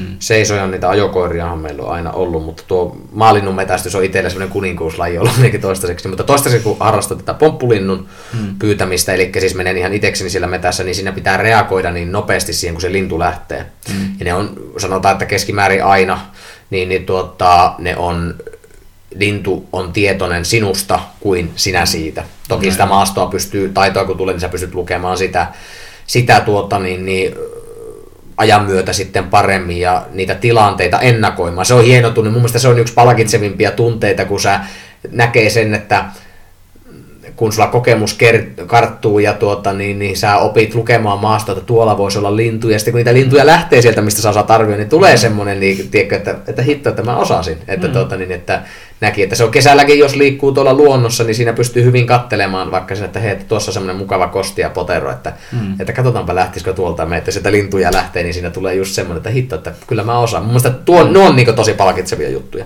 kun saa lukea sitä maastoa. Niin, tuossa tulee niin muukin se tietotaito. Ja kyllä, siis taas kerran se luonnossa yleisesti kulkeminen. Eli niin kuin, niin kuin minä korostin sitä, että tuota, mm. niin se, se metästys on, se, se itse jahti siinä, siinä, okei se on tärkeässä roolissa, mutta se on vain yksi osa sitä. Mm. Niin, niin tosiaan niin se, se hyvä ampumataito, niin kyllä se on kaiken A ja O siinä, että sitä saa mm. sitä metästystä tosiaan öö, ennen kaikkea sille eläimelle niin tuota, mm, moraaliseksi mm mutta tuota, myös sun kannalta mielekkääksi se, että sä pystyt sitten tiedät, että kun se paikka on, mm. niin sä pystyt siinä tekemään tarvittavat toimenpiteet, että se saahan sitä mm. saalista. Niin kuin voi silleen, tai niin kuin tästä nyt vähän silloin ohi mennä, tuonnekin tuli sanottuakin, mutta miettii vaan just sitä tosiaan sitä tilannetta, että on tosiaan ollut monta päivää siellä, ja sitten on tosiaan se lyhyt aika, se on hirveä paniikki ja kaikki tämmöinen. Niin että sitä voi jollain tasolla niin kuin, mitenhän sitä, tai mihin sitä voisi verrata, paha sille itse varsinkaan sanoa, mutta niin äkkiseltään tulee mieleen melkein niin kuin, No melkein niin joku kilpailutilanne vaikka urheilussa tai näin edespäin, että kun sun pitää oikeasti, että no nyt se tulee, se, niin kuin, mutta siihen on yleensä paljon enemmän aikaa niin ollut totta kai niin kuin, valmistautua ja näin edespäin, mutta siis että se on semmoinen niin tunteita ehkä mahdollisesti nostattava, että se on nyt ja se on niin tehtävä nyt ja mm. se niin kuin, siinä ei ole enää aikaa miettiä ja just niin kuin tuossa se tulee myös se ammatillisuus, just että sä et mene missään nimessä paniikkiin ja kaikkea muuta. Ja kokemus. Niin, se, se just se kaikki, että miten sä handlaat sen koko tilanteen, niin se niin kuin, mä tavallaan tiedostan sen, niin kuin, vaikka mä en olekaan mikään en ole kokeillut, niin tavallaan kuitenkin hyvä ehkä, niin kuin, tai ajattelen, että se on hyvä, että sen tiedostaa, että sen niin kuin, ja se on ei ole semmoinen, niin, että se on niin kuin, semmoinen, se ei ole mikään itsestäänselvyys, että se vaan tapahtuu noin. Mm, juu. Mm. Mutta tota, niin tuli, no en mä tiedä mieleen siitä, että just, että no, niin, mikä sitten ehkä olisi tosiaan ollut joku haastavin oma metsästys tai mielekkäin joku metsästyskokemus, voisiko kysyä näin. Mm. Ja niin kuin, tulee mieleen just niin kuin, vaikka, että ootko sitten nähnyt itse, niin kuin, mitä niin itsekin miettii, että olisi jollain tasolla siisti nähdä niin jotain just karhuja tai susiakin, vaikka sillä mitä se ei liian niin kuin, turhan tuttavallisesta, mutta niin kuin, Havaita, joo. Niin. Se, no se on harvinainen, jos, jos karhun tai suden näkyy. Itse asiassa viime kesänä oltiin vaeltamassa tuolla Lapissa oli mielenkiintoinen. Tultiin siinä, me emännän kanssa katsottiin, että Enpä, onpa isot tassunjäljet täällä, että mm. tuota, niin, niin, meni siis polulla siinä eessä. Mm. että onpa isot tassunjäljet, että on. Ja tämä oli siis tuolla ää, Vätsärissä oltiin, eli kunnon erämaassa. Mm. Niin, niin että, että, että, jollakin on koira ollut täällä, mutta kun me ei ollut koko viikolla nähty kuin kaksi ihmistä, sitten me mm. vaan, että ei, että, ei täällä kellään koiraa ollutkaan, että ne oli niin tuoreet ne jäljet vielä, että ei kuulostaa tai vaikuttaa kummalliselta. Ja mm. Mentiin sitten vähän matkaa eteenpäin, siellä oli sitten tullut, etelästä oli tuota niin, niin oli joku mies tullut sitten kanssa vaeltamaan. Me oltiin menossa takaisin autolle päin siinä. Se oli viides päivä, kun se oli. Niin tota, oltiin takaisin autolle päin menossa. Ja... Niin se kysyi meiltä sitten ensimmäisen kaveri, että onko teillä koira irti. Mä että ei, ei, että, että just itse ihmeteltiin, että kun ei täällä ole kellään koiraa ollutkaan, että tuota, niin, tai ei olla nähty, että tuota, niin, niin se ja jälki oli tuolla, että joo, että teitä ennen tuli susi tuosta. Mä että mitä ihmettä, että joo, että hän katsoi ensin, että, että että onko rajamiehillä on koira, mutta sitten vaan, että koira, jolla ei ole pantaa, että kuulostaa vaan oudolta, että se katsoo, että ei helvetti, että tuohan on susi. No. Ja se oli mennyt, se oli ollut, ei ollut aikainen ollut, eli se oli tuota niin, niin, nuori, ei nyt pentu, mutta nuori oli ollut, niin varmaan kun ihmettelinkin sitä, että se oli ihmisen kulkemalla jäljellä painanut, kun susi on kuitenkin aika arka ihmiselle, mm. niin, niin tuota, se oli siinä mennyt sitten. Ja niin kuin se äijä vielä sanoi sen, että siinä oli ollut poroja, siinä hänen lähettyvillään ja sanoi, että noin viisi minuuttia ennen kuin se susi oli tullut sen näkyville, niin sanoi, että ne porot oli pelähtä, pölähtänyt siitä ihan niin kuin täysillä lähteneet pinkomaan. No joo, sitä sadan metrin ennätystä hakemaan siinä. niin, niin tuota, tuo, että siinä hän oli nähnyt, että oli, oli lähellä nä, nähdä kyllä itselläkin se, mutta tuota, niin, niin, se, se en, en, en ole sitä nähnyt, mutta se, että suden, suden tai karhu näkee luonnossa, niin, niin tuota, se on, sanotaan että aika harvinaislaatuinen tilanne. No varmasti. Mökkin pihalla meillä on karhu pyörinyt kyllä. Se on sen verran erämaassa, niin se on pyörinyt siinä pihalla, että silloin kun ei olla itse oltu, että se on, meidän komposti on itse hajottanut, kun kevät, keväällä, her, keväällä herännyt, kun tuo karhu talaviunilta, niin se oli yhden kompostin hajottu, se näkyy jäljet ja kaikki, se oli, se oli kuin lunchboxin vetänyt siitä, että on sitä monenlaista siellä. Mutta itselle ää, metästyskokemuksista, niin nyt kun ruvettiin tässä viilistelemään, niin totta kai se ensimmäinen saalis, mä Jänik, Jäniksen ammuin ja isän kanssa oltiin silloin ja se oli, se oli todella hyvä riistatyö kyllä pakko sanoa, että se oli viimeisen päälle, että se oli hmm. koira ajo siellä ja sitten me oltiin isän kanssa oltiin yhdellä passipaikalla semmoisessa tuota, niin, niin mettäautotiellä oltiin siinä ja sitten katsottiin vaan, niin siinä arvioitiin, että se jänis, kun ne, ne tekee niitä lenkkejä ja koittaa harhauttaa koiraan, niin että se tulee tietä pitkin, kun se tiellä on hajuja, niin se koira saattaa siihen hmm. Karkot aiheuttaa jänis siinä, kun koira sotkee ne hajut siinä. Hmm. Niin tuota, jänis loikki sieltä rauhallisesti kohti. Mä muistan silloin, että ihan rauhallisesti suhtautui se. Isä vaan sanoi siinä koko ajan, että oota vaan, että ihan rauhassa, että se tulee lähelle. Ja mm. 50 metrin päässä mä olin jo, että, että mietin vaan, että no tässä voisi isä vaan, että anna tulla lähemmäs ja lähemmäs. Ja sitten, että no nyt voit ampua. Ja mm. sitten mä ammuin ja se kerralla tipahti siihen. Mitähän mulla oli ikää silloin? Mä olin, öö, no mä oon ollut 13, 12-13 silloin. Että se on tietenkin se ensimmäinen, ensimmäinen aina se tuota saalis on semmoinen, niin ikimuistona. Tuota, ikimuistona, joo. Vähän mutta... niin kuin ensimmäinen nainen ja kaikki. niin, niin. on kai siinä, että jotain perua siinäkin. Tuota, mutta sitten toinen pitää kertoa, niin tuota, se oli, tässä, tässä tarinassa oli, onkin twisti, niin tuota, me oltiin tuolla Sallassa, Tuntsalla oltiin, eli siellä Sallan peru yläpuolella, niin, niin tuota, on erämaata siellä ja oltiin metällä minä, isä, isän veli ja sitten yksi tuota, tämä isän veljen tuttu oli siinä ja me oltiin aamulla käytiin riekkoja kattoja, iltapäivällä mentiin sitten metonmaille mentiin sinne ja tuota, mm. ihan kunnon vanahan tuota havumettään paineltiin siinä, että aamulla oltiin käyty vähän korkeammalla. Ja siellä me mentiin sitten, pystykorva oli siinä tällä toisella kaverilla ja käveltiin siinä eteenpäin. Ne ukot käveli eellä ja ei mulla silloinkaan ollut kuin varmaan 13 ikää. Ukot mm. käveli eellä siinä ja minä tulin vähän perässä siinä ja sitten minä kuulostelin, että miten kuuluu tuommoinen toistuva ääni tuolta. Sitten mä pyysin, että pysähtykääpä siinä. Ja ne pysähtyi. Ne jutteli keskenään siinä mm. sitten, niin mä että pysähtykääpä. Niin tosi kaukaa kuuluu etäisesti, kun tuota, niin, niin pystykorva tako menemään siellä. Siis oli mm. oikeasti ihmettele, että miten mä kuulin sen. Silloin mm. kun me mm. käveltiin se koko aika. Mm. Niin, niin tuota, sitten mä vaan, että, että sehän koira haukkuu tuolla. Sitten minä saman tien totesin, että, että nyt minä lähden sinne. Minä lähdin Tetsaamaan, Tetsaamaan sinne. Se oli oikeasti todella kaukana. Mä edelleen ihmettelin, että miten mä kuulin. Kun mä kuulin, siis valehtelematta meni 25 minuuttia ainakin. Enkä mä, okei, okay, en juossut, kun ei tietenkään saa rymytä, mutta kyllä minä kävelin siis ihan reippaasti tietenkin sillä 13-vuotiaan askeleella, mutta kuitenkin, niin käveli ihan reippaasti, niin se oli oikeasti kun ihan sankassa metässä oltiin. Niin, niin tuota, joko koira ääni kanto helekutin hyvin tai minun kuulo oli erinomainen silloin ainakin.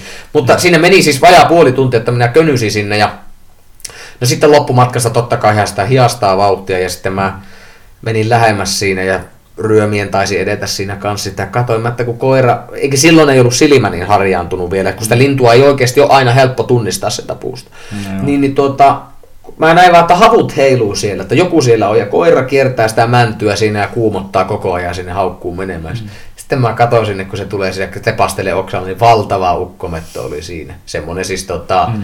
ää, tuota, iso, tai siis sanon, se myöhemmin siis saatiin, minä en, minä en sitä lintua ampunut, mutta se saatiin myöhemmin, mutta se oli, se oli, se oli ihan homennokka, että se oli, niin tuota, siis, se oli jo päiviensä päässä, mutta se oli upea lintu, siitä on hyvä valokuvakin, niin mä katsoin, että, että onpa helvetin kokoinen lintu, että, että menin, minä vaan, että, ja siinä huomasin kanssa, että hyvin pääpelas, mä rupesin arviota tekemään, mm. tekemään, että okei sanotaan, että pää pelasi siinä, mutta minun logiikka pelasi liikaa tällä kertaa, mutta toisaalta siinäkin voi olla ihan hyvä, hyvä puoli. Niin mä katsoin siinä, mä olin semmoisen männynnäreen takana oli siinä, sitten mä että, että pikkusen liian kaukana, että mä menen tuon pienemmän kuusen taakse ja vajaa yläpiipulle ja siitä mm. mä ammuun sitten. Ja kun se lintu oli aika paikallaan. Mm. Sitten mä tuumasin siinä, että jos on puoli tuntia ollut tuossa, niin, niin tota, ei se mihinkään nyt lähde. Ja oikein hiljaa meni ja katsoin, että minkään risun päälle en astu siinä. Ja mm. menin sitten sen kuusen taakse, että nyt on hyvä. Ja hiljaa pukkasi sitten vaihtimme yläpiipulle sinne. Sen jälkeen rupesin tähtämään. Tässä tullaan nyt siihen, että niin kuin mä aina ajattelen, että oikeasti niillä eläimillä on joku kuudes aisti tai jotakin, kun minä en valehtelematta päästänyt yhtään ääntä. Ja se tosiaan tilanne oli se, että mä olin vaihtanut yläpiipulle, eli kaikki äänet ja liikkeet oli jo mm. tehty. Mä tähtäsin sitä lintua, näin, niin just silloin se lähti lentoon. Enkä, eikä, eikä ollut am, a, tullut no. tuota laakia siihen. Eli tuota, sitten minä vaan, että no ei, että, että, että niin ihmettelin mä, että, niin kuin, että en mä, mä en niin äänen ääntä tehnyt, että mitenhän se hoksasi. Ja, mm. Mutta niillä eläimillä on joku vaisto tai jotakin, tai voihan se olla että huonoa tuuriakin siinä, että se on vaan sitten pompannut pois. Mm. Ja ukot tulee siitä sitten, että mikä homma, mä että, no, että, että iso metto pyörii tuolla. Että kerroin tämän saman mm. jutun, kävin läpi. Ja mm. Hyvä, me tehtiin siinä pikku arviota. Se lintu lähti ja koira lähti sen perään. Mm. Tehtiin pientä arviota siinä sitten, niin se, se mänty, jonka takana minä olin alun perin ollut ennen kuin menin sen kuusen taakse, niin mm. siitä olisi voinut aivan hyvin ampua. Joo. Eli minä järkeilin pikkusen liikaa, mutta tässähän tullaan sen kokemukseen, eli mulla ei ollut vielä sitä taitoa lukea sitä etäisyyttä siitä. Mm. Eli just taas kerran, okei, okay, ampumataito, mutta sitten se, että sä liikut luonnossa arvioit. Eli sä voit harjoittaa tuota metästystaitoa ihan vaan liikkumalla luonnossa. No, niin, niin ei, ei ollut ihan sitä kykyä, eli siitä sen männyn takaa olisi ollut semmoinen, mitähän mä sanoisin, 40 metriä max. Eli siitä olisi voinut ampua kyllä oikein Joo. hyvin. Niin, niin, ja vielä kun se oli paikallaan pääasiassa. Mutta tuota, e, niin kuin isä sanoi myöhemmin, että olisi ollut liian kova juttu, että ensimmäisenä lintuna olisi ampunut se sitä. Ja se lähti se toinen, toinen koira rupesi uudestaan haukkumaan siellä, niin se mm. toinen kaveri lähti sieltä sitten sinne. No sitten loppu haukku, se lähti, pomppasi uudestaan se metto ja se meni vielä kolmanteen puuhun. Koira piti sen tosi hyvin kiinni ja siihen se sai sitten ammuttua sen.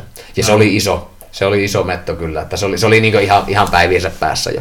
No. Että, että siinä, siinä kävi nyt semmoinen semmoinen setti, mutta tuota, siitä jäi siis hyvä muisto, mutta tässä ta- taas palataan siihen, että mm. se oli hyvä ja hieno muisto, ja minä en saanut siis mitään siitä. Mm. Niin, niin tuota, se, ei ollut, se ei ollut keskiössä, mutta vaan se nimenomaan se, se jännitys ja, ja se tilanteen luku ja ne opit siitä, mitä mm. tuli. Että voin sanoa, että, että siihen niin etäisyyksien lukemiseen niin on kyllä kiinnittänyt sitten huomiota. Tuo on ihan niin kuin, no tai siis miettien kaikkea ampumista, niin etäisyyksien lukeminen on aika tärkeää, koska se niin kuin, matka, mikä pitää ampua, jos mitä enemmän se niin kasvaa, niin sitä enemmän se tippuu se luoti ja näin edespäin, ja sitä enemmän siinä alkaa vaikuttamaan kaikki muukin tekijät. Ja Jep. Just niin, että ihan... Niin, ne tarkkaampujakin sanoo, että se on niin mm. ihan todella tärkeässä roolissa. Että. Niin kuin ihan vaikka kun otetaan tämmöinen varmaan jokaiselle suomalaiselle miehelle tuttu rynnäkkökivääri, tai ei jokaiselle, mutta aika lailla jokaiselle, niin siinäkin on ihan takana se, että se on tietyssä asennossa, niin se ampuu se mikä on ns. perustaistelu etäisyys 150 metriä. Sitten kun veät vähän taaksepäin, nyt ammutaan 300, nyt ammutaan ja siinä niin mennään numerolla, että voit säätää niin tarvittaessa. Toki tuommoisia etäisyyksiä ei oikein niin metsästyksessä varmaan tule, ellei niin olla jossain ihan hemmeti aukealla ja ammuta just jollain kunnon tarkkuuskiväärillä ja muulla, ja se on nyt taas sitä vähän erilaista meininkiä, mm. mutta niin kuin, näin edespäin, mutta siis niin, se vaikuttaa todella paljon ja sitten tuossa se on, en mä tiedä, musta tuntuu, että se on ihmisilläkin ainakin jollain tasolla. Tai niin kuin sanotaan, että eläinten, tai sanoit eläinten kuudes aisti. Että kyllä musta tuntuu, että ihmisetkin aika hyvin tavallaan tuntee, että jos sä niin oot jossain julkisella paikalla, ja joku tuijottaa sun, sä et niin näe sitä, mm. niin sä jotenkin melkein niin tunnet sun niskasta, että joku katsoo sua. Niin, sulla ei periaatteessa ole mitään niin tietopohjaa siitä, mutta Näin. sulla on semmoinen tunne, että näin on. Jo tämä kertoo siis siitä mm. minulle vaan, mikä on toinen itselle mielenkiintoinen aihepiiri, että ihmisessä on paljon tämmöisiä kykyjä, mitä mm. me ei pystytä ehkä järjellä ihan selittämään, että onko se mm. vaisto vai onko se englanniksi gut feeling vai mikä mm. se on. Mm. Mutta se että on meissä on paljon, paljon tämmöisiä kykyjä ja ominaisuuksia, mitä me ei pystytä ehkä järjellä vielä selittämään, mutta että meillä on, niin kuin, löytyy tämmöisiä ominaisuuksia. Kyllä. No tuosta tuli ihan vaan niin kuin, hyvänä esimerkkinä mieleen niin tämmöinen joka on aina jollain tasolla hyvin, melkeinpä voi, kun ainakin omasta mielestä tuntuu, että ääripääkin niin kuin, tavallaan herkkyys tommoseen, kun tuo Tag Rose Nama Junesi, niin, niin tuota, että se on kuulemma parikin kertaa, no se sanoi, että se varmaan johtuu siitä, että hän tai se alue, missä hän kasvoi, niin oli jollain tasolla semmoinen vähän väkivaltainen, että siellä oli katujengejä ja sen semmoista. Ei se itse siihen niin sillä lailla sekaantunut, mutta niin kuin, että, niin kuin, että se oli ollut jossain yökerhossakin ja niin just miehensä Pat Barry ja näiden kanssa ja jotain coacheja ja muita oli ollut siellä. Se oli vaan yhtäkkiä niin sanonut, että pitää nyt, nyt lähetään. Hmm. Nyt, nyt muuten lähetään. Niin kuin, että nyt meidän pitää lähteä pois. No oli ollut sille aluksi, että mitään mitään. Ja se vaan niin sanoi, että mulla on semmoinen fiilis, että nyt, nyt on niin kuin, nyt, nyt vittu lähetään. Hmm. Ei mennyt, kun ne, okei, okay, että ne pääsi ulos, ne pääsi yli johonkin autolle vähän ja näin edespäin. Ja samoin tie oli jo alkanut joku niin kuin, ammuskelu siellä niin kuin, yökerrossa, missä ne tyyli oli ollut. Ja niin kuin, olivat selvinneet siitä niin aivan täysin, että joku oli tullut sinne aseen kanssa ja näin edespäin. Mutta se vaan oli jotenkin vaistannut sen, että niin kuin, nyt joku tässä tilanteessa on väärin. Sitähän joku on... jännite tavallaan. Joo, ei se, se mä en tiedä, mikä se on suomeksi, precognition. Mm. Siis niin kuin, ei se mikään se, selvä näkö, vaan siis tämmöinen niin kuin, tilante ei nyt löydy siihen omaan sanansa, mutta tämä mm. tilanteen tämmöinen niin ennustaminen, mm. ennustaminen siinä, niin sitähän on itse asiassa tästä aika villejä juttuja, niin sitähän on mm. tutkittu, että ihmisellähän on oikeasti kyky mm. ää, ennustaa, ja tätä, sitä, sitähän näin väitetään, että se on ollut itse asiassa aikanaan silloin, kun tuota elämä on ollut, silloin kun ihminen on esimerkiksi luonnossa, mm luonnosta elänyt paljon, niin nimenomaan nämä kyvyt, sitten se vaistot ja just tämmöinen ennustaminen sillä, mistä se ikinä tuleekaan, minä en osaa sanoa, niin, niin tuota, että onko se käpyrauhasesta vai, vai mistä, mistä nyt ikinä onkaan, mutta tuota, että ne on ollut tärkeitä taitoja, mitä ihmisellä on ollut, koska just se, että, että pelkästään niin aistinvaraisesti lukemalla ympäristöä, niin kuin puhuttiin se, että ihminen on ollut aina alakynnessä, varsinkin kun ei ole ollut esimerkiksi näitä nykyisiä ampuma-aseita, mm. niin ihminen on ollut aina alakynnessä, siinä asemassa, niin on ollut pakko olla ja toisaalta myös pystyä kehittämään semmoisia kykyjä, mitkä edesauttaa sitä sun elämän jatkumista.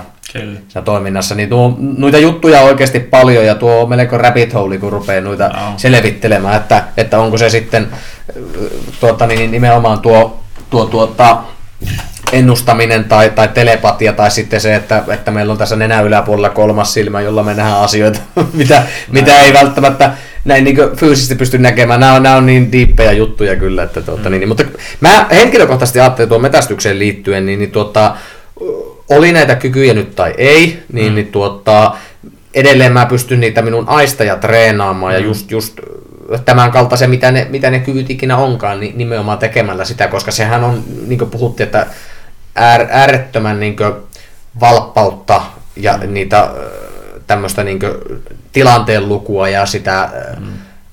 ja myöskin aistinvarasta toimintaa kysyvää. Mm.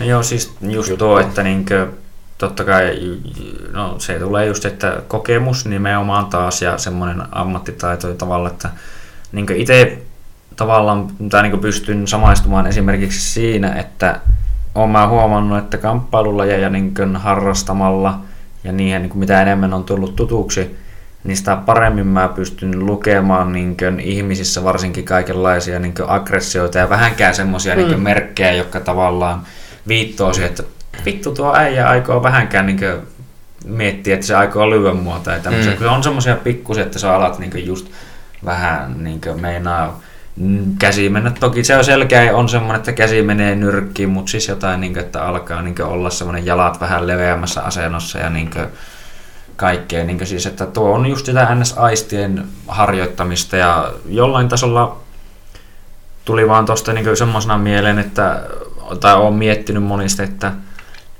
oppiiko kalatkin jollain tasolla esimerkiksi semmoista, että niin on se joku vitsaus, että mm, oli äitikala ja lapsikala ja kyseli, että mikä tuo on, että se on ahven ja sitten mikä tuo on, että joo, tuo on tyyli lumme ja sitten entäs mikä tuo, että joo, tuo on se rapalahuoro, jonka mukaan sun isä lähti viime vuonna. Että, tuossa, että oppiiko nekin niin sille, oppiiko nekin silleen siihen, että se on niin jotain tämmöisiä tiettyjä asioita, jos tapahtuu, niin ne on merkkejä, että pitäisi niin lähteä. Että jos sekin oli ennäs vanha lintu, että jos se tuntuu, että jos joku outo metallinen putki osoittaa mua ja mä sen vaan satun huomaamaan, niin kannattaa lähteä. Joo, niin siis, siis lintuihin liittyen mm. kaloista mä oon jotain lukenut niin, mutta en osaa kovin tarkasti siihen sanoa, mutta tuota, linnuista sen verran niillä on erittäin hyvä näkökyky. Mm. Ja toisekseen, niin tuota, kyllä voidaan näin sanoa, että jos, jos mettäkanalintu, joka on suunnilleen, no siellä on ketut ja sitten siellä on tuota, niin, niin, muut petoeläimet mm. Uhkaa, niin, niin tuota, pienpedot ja tota, elämä, elämä yleisestikin, se, että ravinnossa on, on mm. tiukka ja niin edelleen. Eli se, se toisin sanoen, kun se lintu on elänyt niin vanhaksi, niin se on ihan varma, että silläkin on muutama jippo kertynyt sinne sen no, trickbackiin, eli se, se osaa kyllä lukea sitä. Mm. Eli siinä on aistit kehittynyt ja niin edelleen. Ja linnuillahan okei, okay, niillä on näkö todella hyvä, eli nehän näkee tarkoin. Mm. Ja tota, tämä oli itse asiassa hauska juttu. Isä, isä tuossa pari kesää sitten, niin tuota, kun oltiin mökillä pellolla ja korppeja lenteli siinä, niin se vaan, että, mm. tuota, että katsoppa tätä. Ja kaksi korppia, se isä nosti käet vaan tälleen suoraan otti melkein volti ilmassa ne korpit ja lähti lentämään poispäin siinä, kun nehän lentää tosi laiskasti normaalisti, Joo. mutta tuota, ne otti heti kääntyi sitä pois. Ja mehän, mehän väitän, meidän mökillä jo korppeja kyllä tuota, roimittu. Mm. No minä en muista, että koskaan. Pitäisi pikkusen kyllä tuota, niin, niin sielläkin pitää, ajattelin, että varsinkin noihin varislintuihin ja muihin, niin pitää vähän tänä, tänä syksynä hoitaakin tuota, ristanhoitoa myös sitä kautta, mistä puhuttiinkin, mutta anyway, niin, niin tuota, mä oon ihan varma, että niitä lintuja ei ole kyllä kukaan ammuskellut, mutta kuinka se tulee, niin kuin, tiedätkö, siellä DNAssa, niin se oli hyvän näköinen, kun käet nousee siitä kääntyy sitten ja lähtivät poispäin, että, mm. että kyllä sitä tulee sielläkin, mutta esimerkiksi tuon meton kohdalla, niin kyllä mä luulen, että siinä on joka aisti ollut niin herkällä. Se on vaan just se, se mikä koiralla metästämisessä on se pointti, että kun niillä linnulla on ne aistit niin tarkat, niin se koirahan vie sen tuo sulle etulyöntiasemaan, kun se koira haukkuu siinä, niin se, se vie sen linnun tuottaa keskittymisen pois. Mm. Eli se ensin se häiritsee, sitä ärsyttää, mutta hetken kuluttua se lintu turtuu siihen jatkuvaan haukkumiseen, mm. ja se ei enää niin, niin äh, helposti tutkaa sitä sen ympäristöä. Eli se, se, mikä siinä olikin tosiaan hämärää, kun minä sillä aseella tähtäilin siinä niin aikaisemminkin jo, sieltä sen niin sanoin, että sen, sen niin tuota, männyn takaa tähtäilin jo aseella, hmm. ja minä liikuin siinä välissä vielä, eli siinä oli tavallaan paikka sillä nähdä minut. Hmm. Ja siinä kun minä, minä, minä lopuksi tähtäisin, just ennen kuin oli ampumassa, niin siinäkin oli pikku breikki. Se olisi ollut ihan järjellä, pääteltävissä, että silloin kun mä siirryin sen viimeisen siirtymään siinä, niin se oli sitten pompannut läht- mm. mennyt, mutta siitä ei ollut kysymys. Niin, niin tuota, että kyllä siinä on ollut monenlaiset voimat sillä käytettävissä, mutta tuota, niin, niin se, se sen, sen kohtalo vältti minun kohdalta kyllä. Siinä. Oh.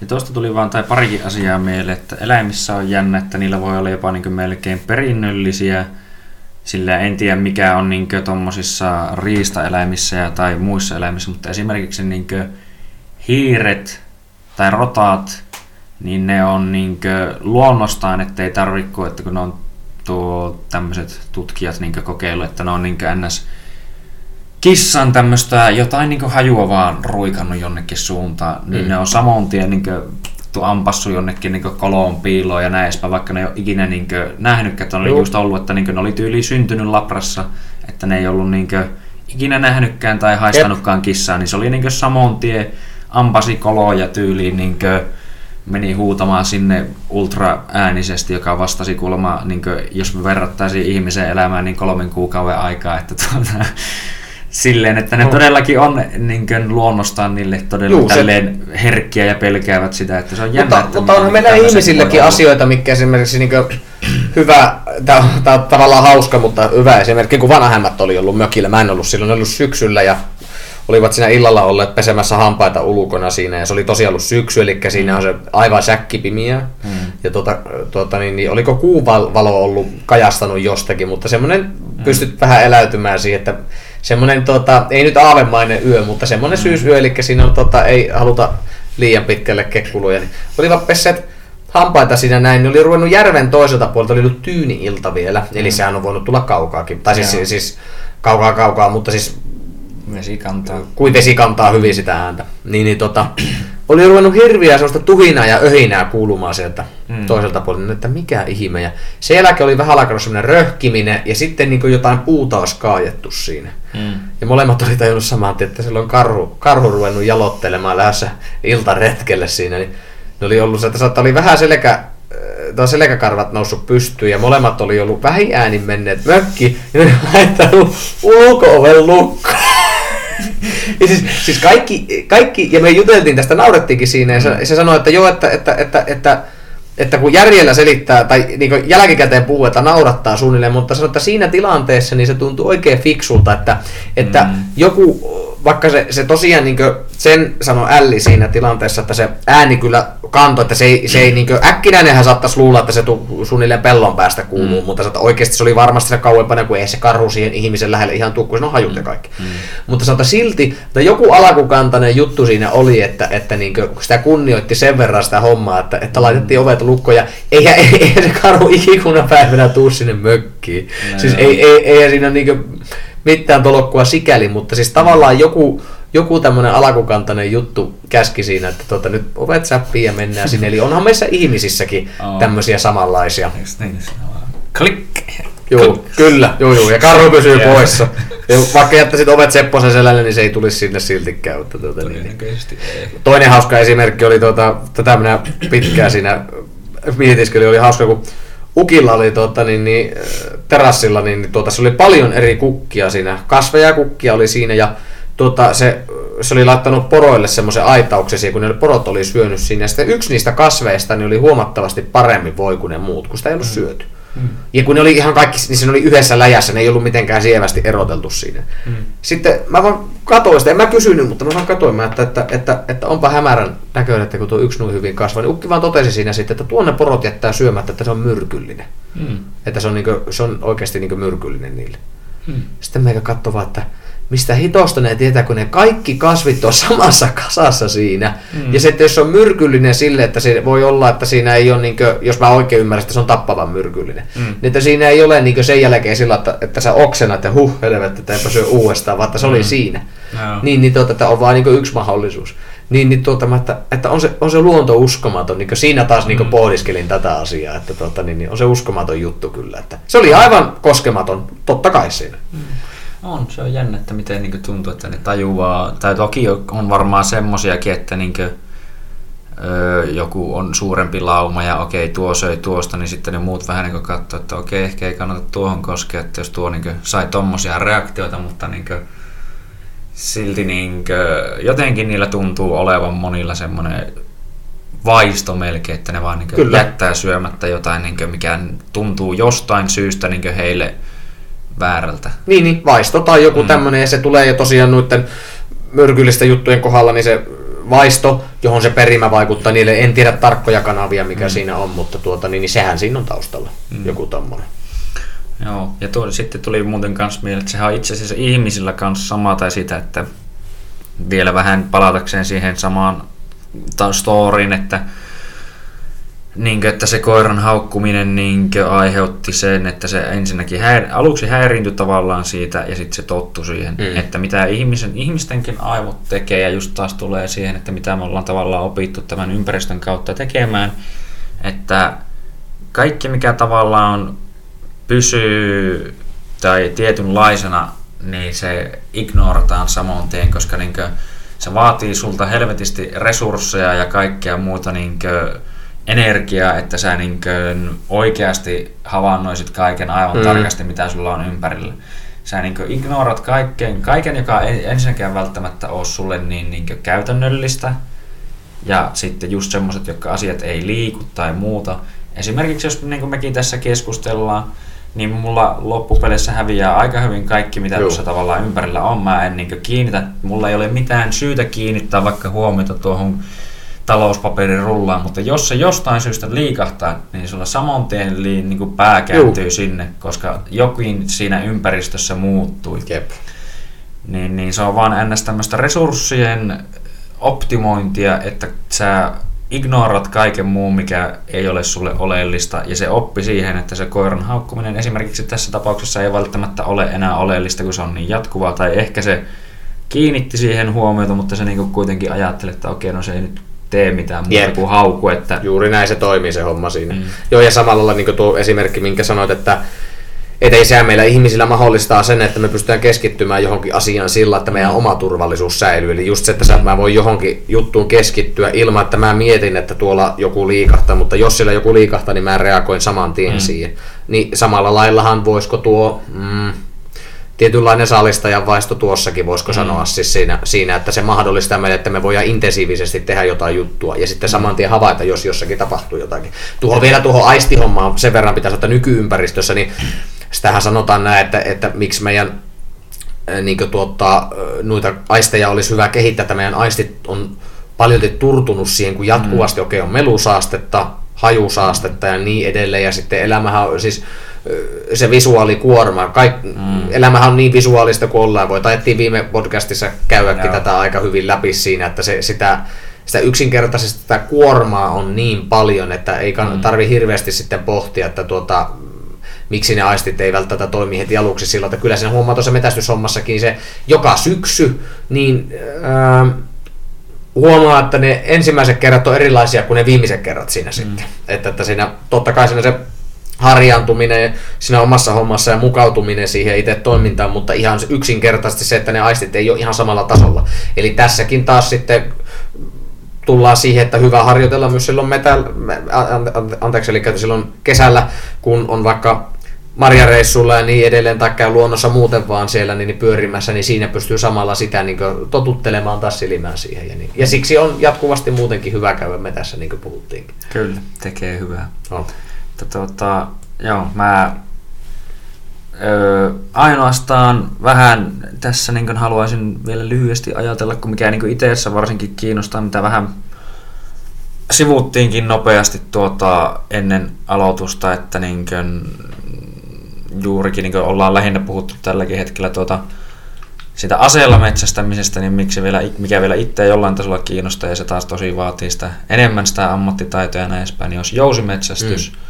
Koska se olisi just vielä niin astetta oikeasti vaikeampaa ja tämmöistä ja siihenkin on ilmeisesti tosiaan Suomen lainsäädässä pyritä, pyritään tekemään niin muutoksia. Just oli tästä puhetta, että tämä hirveä ehkä voisi saada sitten alkaa tulevaisuudessa, tulevaisuudessa alkaa, mutta tää, niin kuin, tällä hetkellä oli ilmeisesti vähän niin pienempää riistaa vaan ainoastaan. Joo, tällä hetkellä on, eli se on nyt siis niin kuin, tuota, asia on tutkinnan alla siis sillä, että pohditaan, enkä tiedä miten se tulee käytännössä sitten toteutumaan, se, että ostet, ostetaanko niitä hirvilupia sitten, mutta että hmm. jousella saa metästää sitten myös hirveä. Ja pakko sanoa, että jousimetästämisen sen verran, että todellakin se, on, se vie niin mm. tuplat, triplat enemmän aikaa, siis on ihan siis todella vaikea. Se on ehkä, niin kuin sanoin tuossa, kun juteltiin aikaisemmin, ennen kuin lyötiin peli käyntiin, että tuota, se on ehkä jollakin lailla tuntuu, että no, no ehkä jollakin lailla vähän romantisoitua, mm. mutta sitten että joillakin ihmisillä on se käsitys siitä, että, että, että tuo, tuo on niin kaikista, mm. kaikista sitä oikeinta hommaa, että noin mm. vaan, mutta mä sanon, että siinä pystyy kyllä tuota, niin, niin moni, moni tyyppi saa kyllä pettyä moneen kertaan ennen kuin tuota, niin, no, niin, näkee sen, että se vaatii, eikä siis tota, se on millä lailla siitä hommasta pois, sehän on vaan sille niin kuin, tuota, lisää natsoja niin sanotusti tauluun sille jousimetästykselle, että se on niin kuin, todella haastavaa hommaa ja tuota, hattupäästä, niin joka tekee. Ja pakko sanoa, että itseä kiinnostaa kyllä kans. Mm. Ja, ja jos se lainsäädäntö muuttuu, niin pitää kyllä vakavasti pohtia sitten mm. niin itsekin, että, että tosiaan kun sen verran tämmöinen universaali luonnossa liikkuja ja metästyksen suhteen, että, että mm. miksei sitäkin mm. voisi tehdä sitten itsekin, että kyllä se, kyllä se kiinnostaa. Ää, tosiaan tällä hetkellä niin tuota, pienriistaa, eli no puhutaan sitä perinteisestä, niin okei, maalintua ja jänistä saa ampua, saamme tästä jousella, mutta se on niin todella vaikeaa. Niin, niin, tuota, niin kuin sanoin tuossa, että, että yksi tuttu, tai sanoin Ilkalle tuossa aikaisemmin, että yksi tuttu, joka tota, niin, niin, oli ampunut ensimmäisen jäniksensä kymmenen vuotta, kun oli metästänyt jousella. Eli niin mm. pitkä oli mennyt. Kaurista hän oli metsäkaudesta hän oli kyllä ampunut sitä ennen, mutta mm. näillä, niillä maailmissa itse liikkuu, niin tota, esimerkiksi tällä hetkellä kun kaurista saa metästä, mikä on semmoinen ehkä voisiko sanoa mielekkäin metästettävä kohde siinä, ei mm. helppo missään nimessä, mutta voisiko sanoa, että mielekkäin, mm. niin, niin tuota, se on haastava vähän vielä, että jännä nähdä, miten se, se hirvihomman käy kyllä, että oottelen mielenkiinnolla, että kyllä mm. siellä on joku hakemus on siellä kyllä vetämässä. Että tuota. Mutta jousimetästys, niin tosiaan hattu päästä niille, jotka sitä tekee, että se mm. vaatii uskomattoman määrän kyllä harjoittelua. Ja... Joo, siinä se niinkö, laakaisuharjoittelu on vielä tärkeämpää ehkä kuin aseella. Just niinkö, tavallaan miettien, että jos on uusi, niin itsekin tässäkin tapauksessa, jos niin lähtisi metsästämään, niin olisi uusi tuttavuus koko metsästys, niin ehkä ei kannata ensimmäisellä kerralla lähteä Jouskarin kanssa sinne Ei menemään, se. vaan että kannattaa ehkä mieluummin aloittaa niin aseella, koska se on kuitenkin sillä lailla paljon tarkempaa ja ei ole niin sitä, ehkä niin montaa harjoituskertaa ei vaadi kuin, niin, että oikeasti Jouskarilla saat tarkan Se on, molemmat on vaikeita, mutta se jousella ampuminen, nyt puhutaan siis siitä homman siitä prosentista, niin, niin tuota, se jousella metästäminen on vielä vaikeampaa, mutta mä sanon, että että ne ei sulle missään nimessä, mun mielestä, kun tuntuu, joskus vähän niin siinä mennään semmoisen vertailuun, niin ne ei mun mielestä sulle toisiaan millään lailla Ei. pois. Molemmat on metästystä ja mahtava niin. Mutta tuota niin, niin ää, eli, eli molemmat on erittäin, erittäin hyviä muotoja ja, ja siis fiksuja systeemejä, mikä, mikä mm. kenellekin sopii parhaiten. Mm. Mutta että mistä puhuttiin, että se luonnossa yleisesti liikkuminen ja se, se maaston lukeminen ja navigointi ja niin edelleen, niin, niin mm. se on ihan sama liikutko minkä aseen kanssa tai ilman, niin, niin se, tulee, ne on, se on niin suuressa roolissa ne asiat siinä, että se pelkästään vie tosi paljon aikaa, niin, niin mm. ihan, että ennen kuin alkaa miettimään ää, enempäänsä, että millä aseella minä mm. tuun metästään, niin siinä vaaditaan niin paljon yksinkertaisesti vaan sitä kilometrejä ja mm. aikaa. Kyllä. Just niinkö, tai niinku ite mä sitä niinku, no ehkä tosiaan se on jonkinlainen romanttinen idea, mutta niinkö, Haaveita pitää olla. se on niinkö, siinä mielessä niinku tulee vaan mieleen, että just kun sanoit se, että tulee se fiilis, että näin tämä kuuluu tehdä, mm. niin musta jotenkin tuntuu, että se fiilis olisi vielä sen Jouskarin kanssa vielä niinkö isompi, että jotenkin, että no, näin tämä kuuluu tehdä. Ja silloin ainakin niinkö voi itsekin vähän sanoa, että ei ollut liian helppoa, kun pitää niin lähelle päästä ja kaikkea muuta, että niin sille Jouskarillakin saat semmoisen varman osuman, että sillä ei tosiaan ammuta mihinkään moneen sataan metriin. Niin Ei, se ei. Niin pitää oikeasti taas päästä vähän niin ja ehkä pitää olla taas just niin parempi ymmärrys niistä eläimistä ja muuta, että just niin, että miten sä pääset niin lähelle siihen ensinnäkin niin huomaamatta ja kaikkea näitä. Se on vaan isompi haaste. Kyllä, kyllä, just näin, mutta ei haaveita ja tavoitteitahan pitää olla. Kyllä. Tota, öö, no tässä on kyllä ihan hyvin puhuttu nyt jo kaikenlaisesta, mutta ehkä niin jotain tämmöisiä closing statementteja voisiko sanoa tähän ainakin. No voi olla, että tässä nyt tietenkin menee vähän aikaa, koska itsekin mietin, että vähän ei nyt liikoja perehdytä siihen aiheeseen, mutta sitä puhuttiin vähän tässä ennen niinkö, nauhoituksen alkua, että tuota, nykyään kun ollaan niin just sitä, että kun mitä me lähdettiin alussakin puhumaan, että poistamaan tämmöisiä käsityksiä, että mitään, tai negatiivisia käsityksiä mm. metsästyksestä. Ja just kun, että ihmisillä on jotenkin, varsinkin nykyään tämmöinen, no eläinrakkaus lähellä, se on ihan hyvä asia, mutta sitten niissä tulee niitä vääriä, vääränlaisia käsityksiä juuri näistä, että niinkö kaikki ihmisen tai kaikkien eläinten tappaminen noin vaan voitaisiin lopettaa.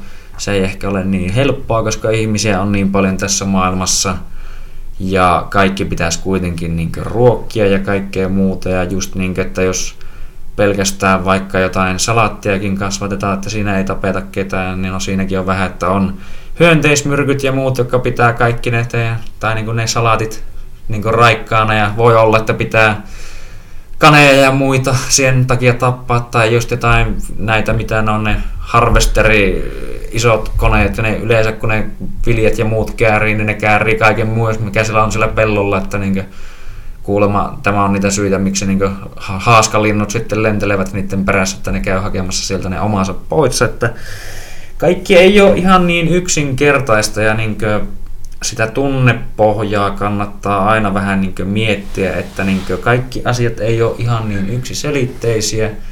Ja että jos joku vaikka tuntuu pahalta juurikin sanotaan tämmöinen, että joku nyt meni ja metsästi eläimen, että se tuli sen saalis ja hän sai siitä nyt ravintonsa, niin tämän, tuosta nyt tuli toki mieleen yksi toinenkin asia, mitä niin ei, ei ole käsitelty, että niin minkälaista se on sitten se ero siinä lihassa muun muassa, kun se on villieläin, joka on oikeasti saanut erää elää ja näin edespäin, eikä sitten tosiaan, mitä on sitten ikävää myös, että tehdään ehkä niin massiivisissa määrin tämmöistä, miksi sitä nyt sanotaan, teho, tuotantoa, jossa niinkö sitten tyyli syötetään vaan niinkö mahdollisimman läskiksi kaikilla kauralla ja muulla ja niinkö tämmöisellä niitä eläimiä ja näin edespäin. Että toki siinä on niinkö hyvä asia, että niihin perehdytään ja niitä niinkö auotaan vähän, että niinkö... Mä sanon tähän nyt sen verran, mutta joo, alo- aloitan vaan, mä niinkö oikeastaan loppukaneettina tuo, että ensinnäkin tavalla tai toisella se elämä syö elämää. Kyllä, Halusi joo. tai ei. Mm. Mä en sen enempää siihen sano. Ja tuota, omasta puolestani mä toivon, että mä oon tuonut nyt niitä näkökulmia tässä. Mm. Mähän, niin kuin sanoin, että mä heittelen sitä palloa iteltäni puolelta toiselle. Just sen Mm. takia, että ennen kuin minä tai kukaan muukaan menen heittämään minun tuota, niin, niin, täysin sataprosenttisen asiantuntevaa mm. kommenttia, jota ei siis ole, mm. niin, niin tuota, jostakin asiasta ilman mitään varausta, että voisinko olla eri mieltä, niin tosiaan kannattaa harkita kahteen kertaan. Eli mm. katsoa, ihan niin kuin yleisestikin elämässä, niin tähän on pyrkinyt. Se ei ole helppoa, mutta sanotaanko näin, että se tekee elämästä paljon mielekkäämpää ja helpompi tulla toimeen asioiden ja ihmisten kanssa, kun pystyy sen kolikon flippaamaan ympäri ja katsoo sen toisenkin puolen. Eli Kyllä. tosiaan just se, että, että se elä, eläinrakkaus ja tämmöinenhän se on, se on kaunis asia ja se on hieno asia mun mielestä. Ei se, niin kuin mä sanoin, että, että puhun varmasti kaikkien metästäjien suulle, kun sanon, että semmoinen turha tappaminen on, on typerää ja se on mm. rangaistavaa ja, ja semmoista ei onneksi joudu itse kuitenkaan ei joudu näkemään enkä, eikä oikeastaan kuulukaan. Ja siis pahahan löytyy aina maailmassa, mutta semmoinen, niin kuin mä sanoin, se kollektiivinen metsästäjien ajattelu niin on, on kyllä ihan muuta kuin se. Kyllä. Joo, no tuota, sepä se, niin että, tai yleensäkin asiassa kuin asiassa niin itse haluan vaan just niin korostaa, että niin viimeksikin puhuttiin Aleksin kanssa ja nytkin on vähän asiaa niin sivuuttu, että se poterosota, missä niin mm. ei ikinä olla niin valmiita millään tasolla niin sen toisen ajatuksia niin ottamaan, Ostamaan vaan ostamaan ja näin edespäin. Että siis sehän vaan kertoo niin oman ajattelun jollain tasolla heikkoudesta, ja niistä omien kantojen heikkoudesta, jos sä mm. pystyy ottaa vastaan sitä. Niin, mm. Kun se on just semmoinen, että no mistä tunnistaa, että henkilöllä yleensä on joku tietty ideologia, no sä pystyt ennakoimaan melkein kaiken, mitä se sanoo kohta niin sen perusteella, mitä se niin on vaan sanonut. Siinä niin tulee selkeästi se esille, että ei osata oikein reflektoida ehkä sitä asiaa ja katsoa monelta kantilta. Just niin näissä asioissa, että vaikka niin, niin kuin kaunista se olisi sanoa, että asiat on mustavalkoisia, niin ne ei ole. Ja, kyllä. Mm. Mutta tuota, en mä tiedä, ainakin toivottavasti tässä sai, niin kuin Aleksikin sanoi, että toivottavasti saatiin vähän ainakin ajatusta niin kuin... toiminnan taustalla sitä, niin. että tässä käytiin, sitä teknistä osaa käytiin jonkun verran, mutta ennen kaikkea käytiin sitä niin ajattelua siellä, niin se oli Kyllä. mun mielestä siihen maaliin päästiin hyvin. Kyllä, ja just niin tuli myös hyvin sitä, että kun itsekin kiinnostaa, että miten näihin hommiin mahdollisesti voisi ryhtyä, niin sekin tulin tässä vähän niin kuin käytyä läpi, että jos kiinnostaa, niin sieltä tuli ohjeet ja tuota, toivottavasti, niin kuin, jos ei muuta, niin voitaisiin kasvattaa sitä myönteisyysprosenttia ainakin paremmaksi niin sen takia, että tai no, niin, ihmiset saa olla mitä mieltä kuin haluaa, mutta niin näillä huomataan, että niillä on kuitenkin positiivisia vaikutuksia näillä teoilla, mitä on tehty, niin ehkä se olisi hyvä, että se olisi myönteistä, ainakin Kyllä. mielestä. Ja sen verran, että kaikille terveistä, tehkää mikä, mitä teette, mutta menkää luontoon. Kyllä, luonto on hyväksi.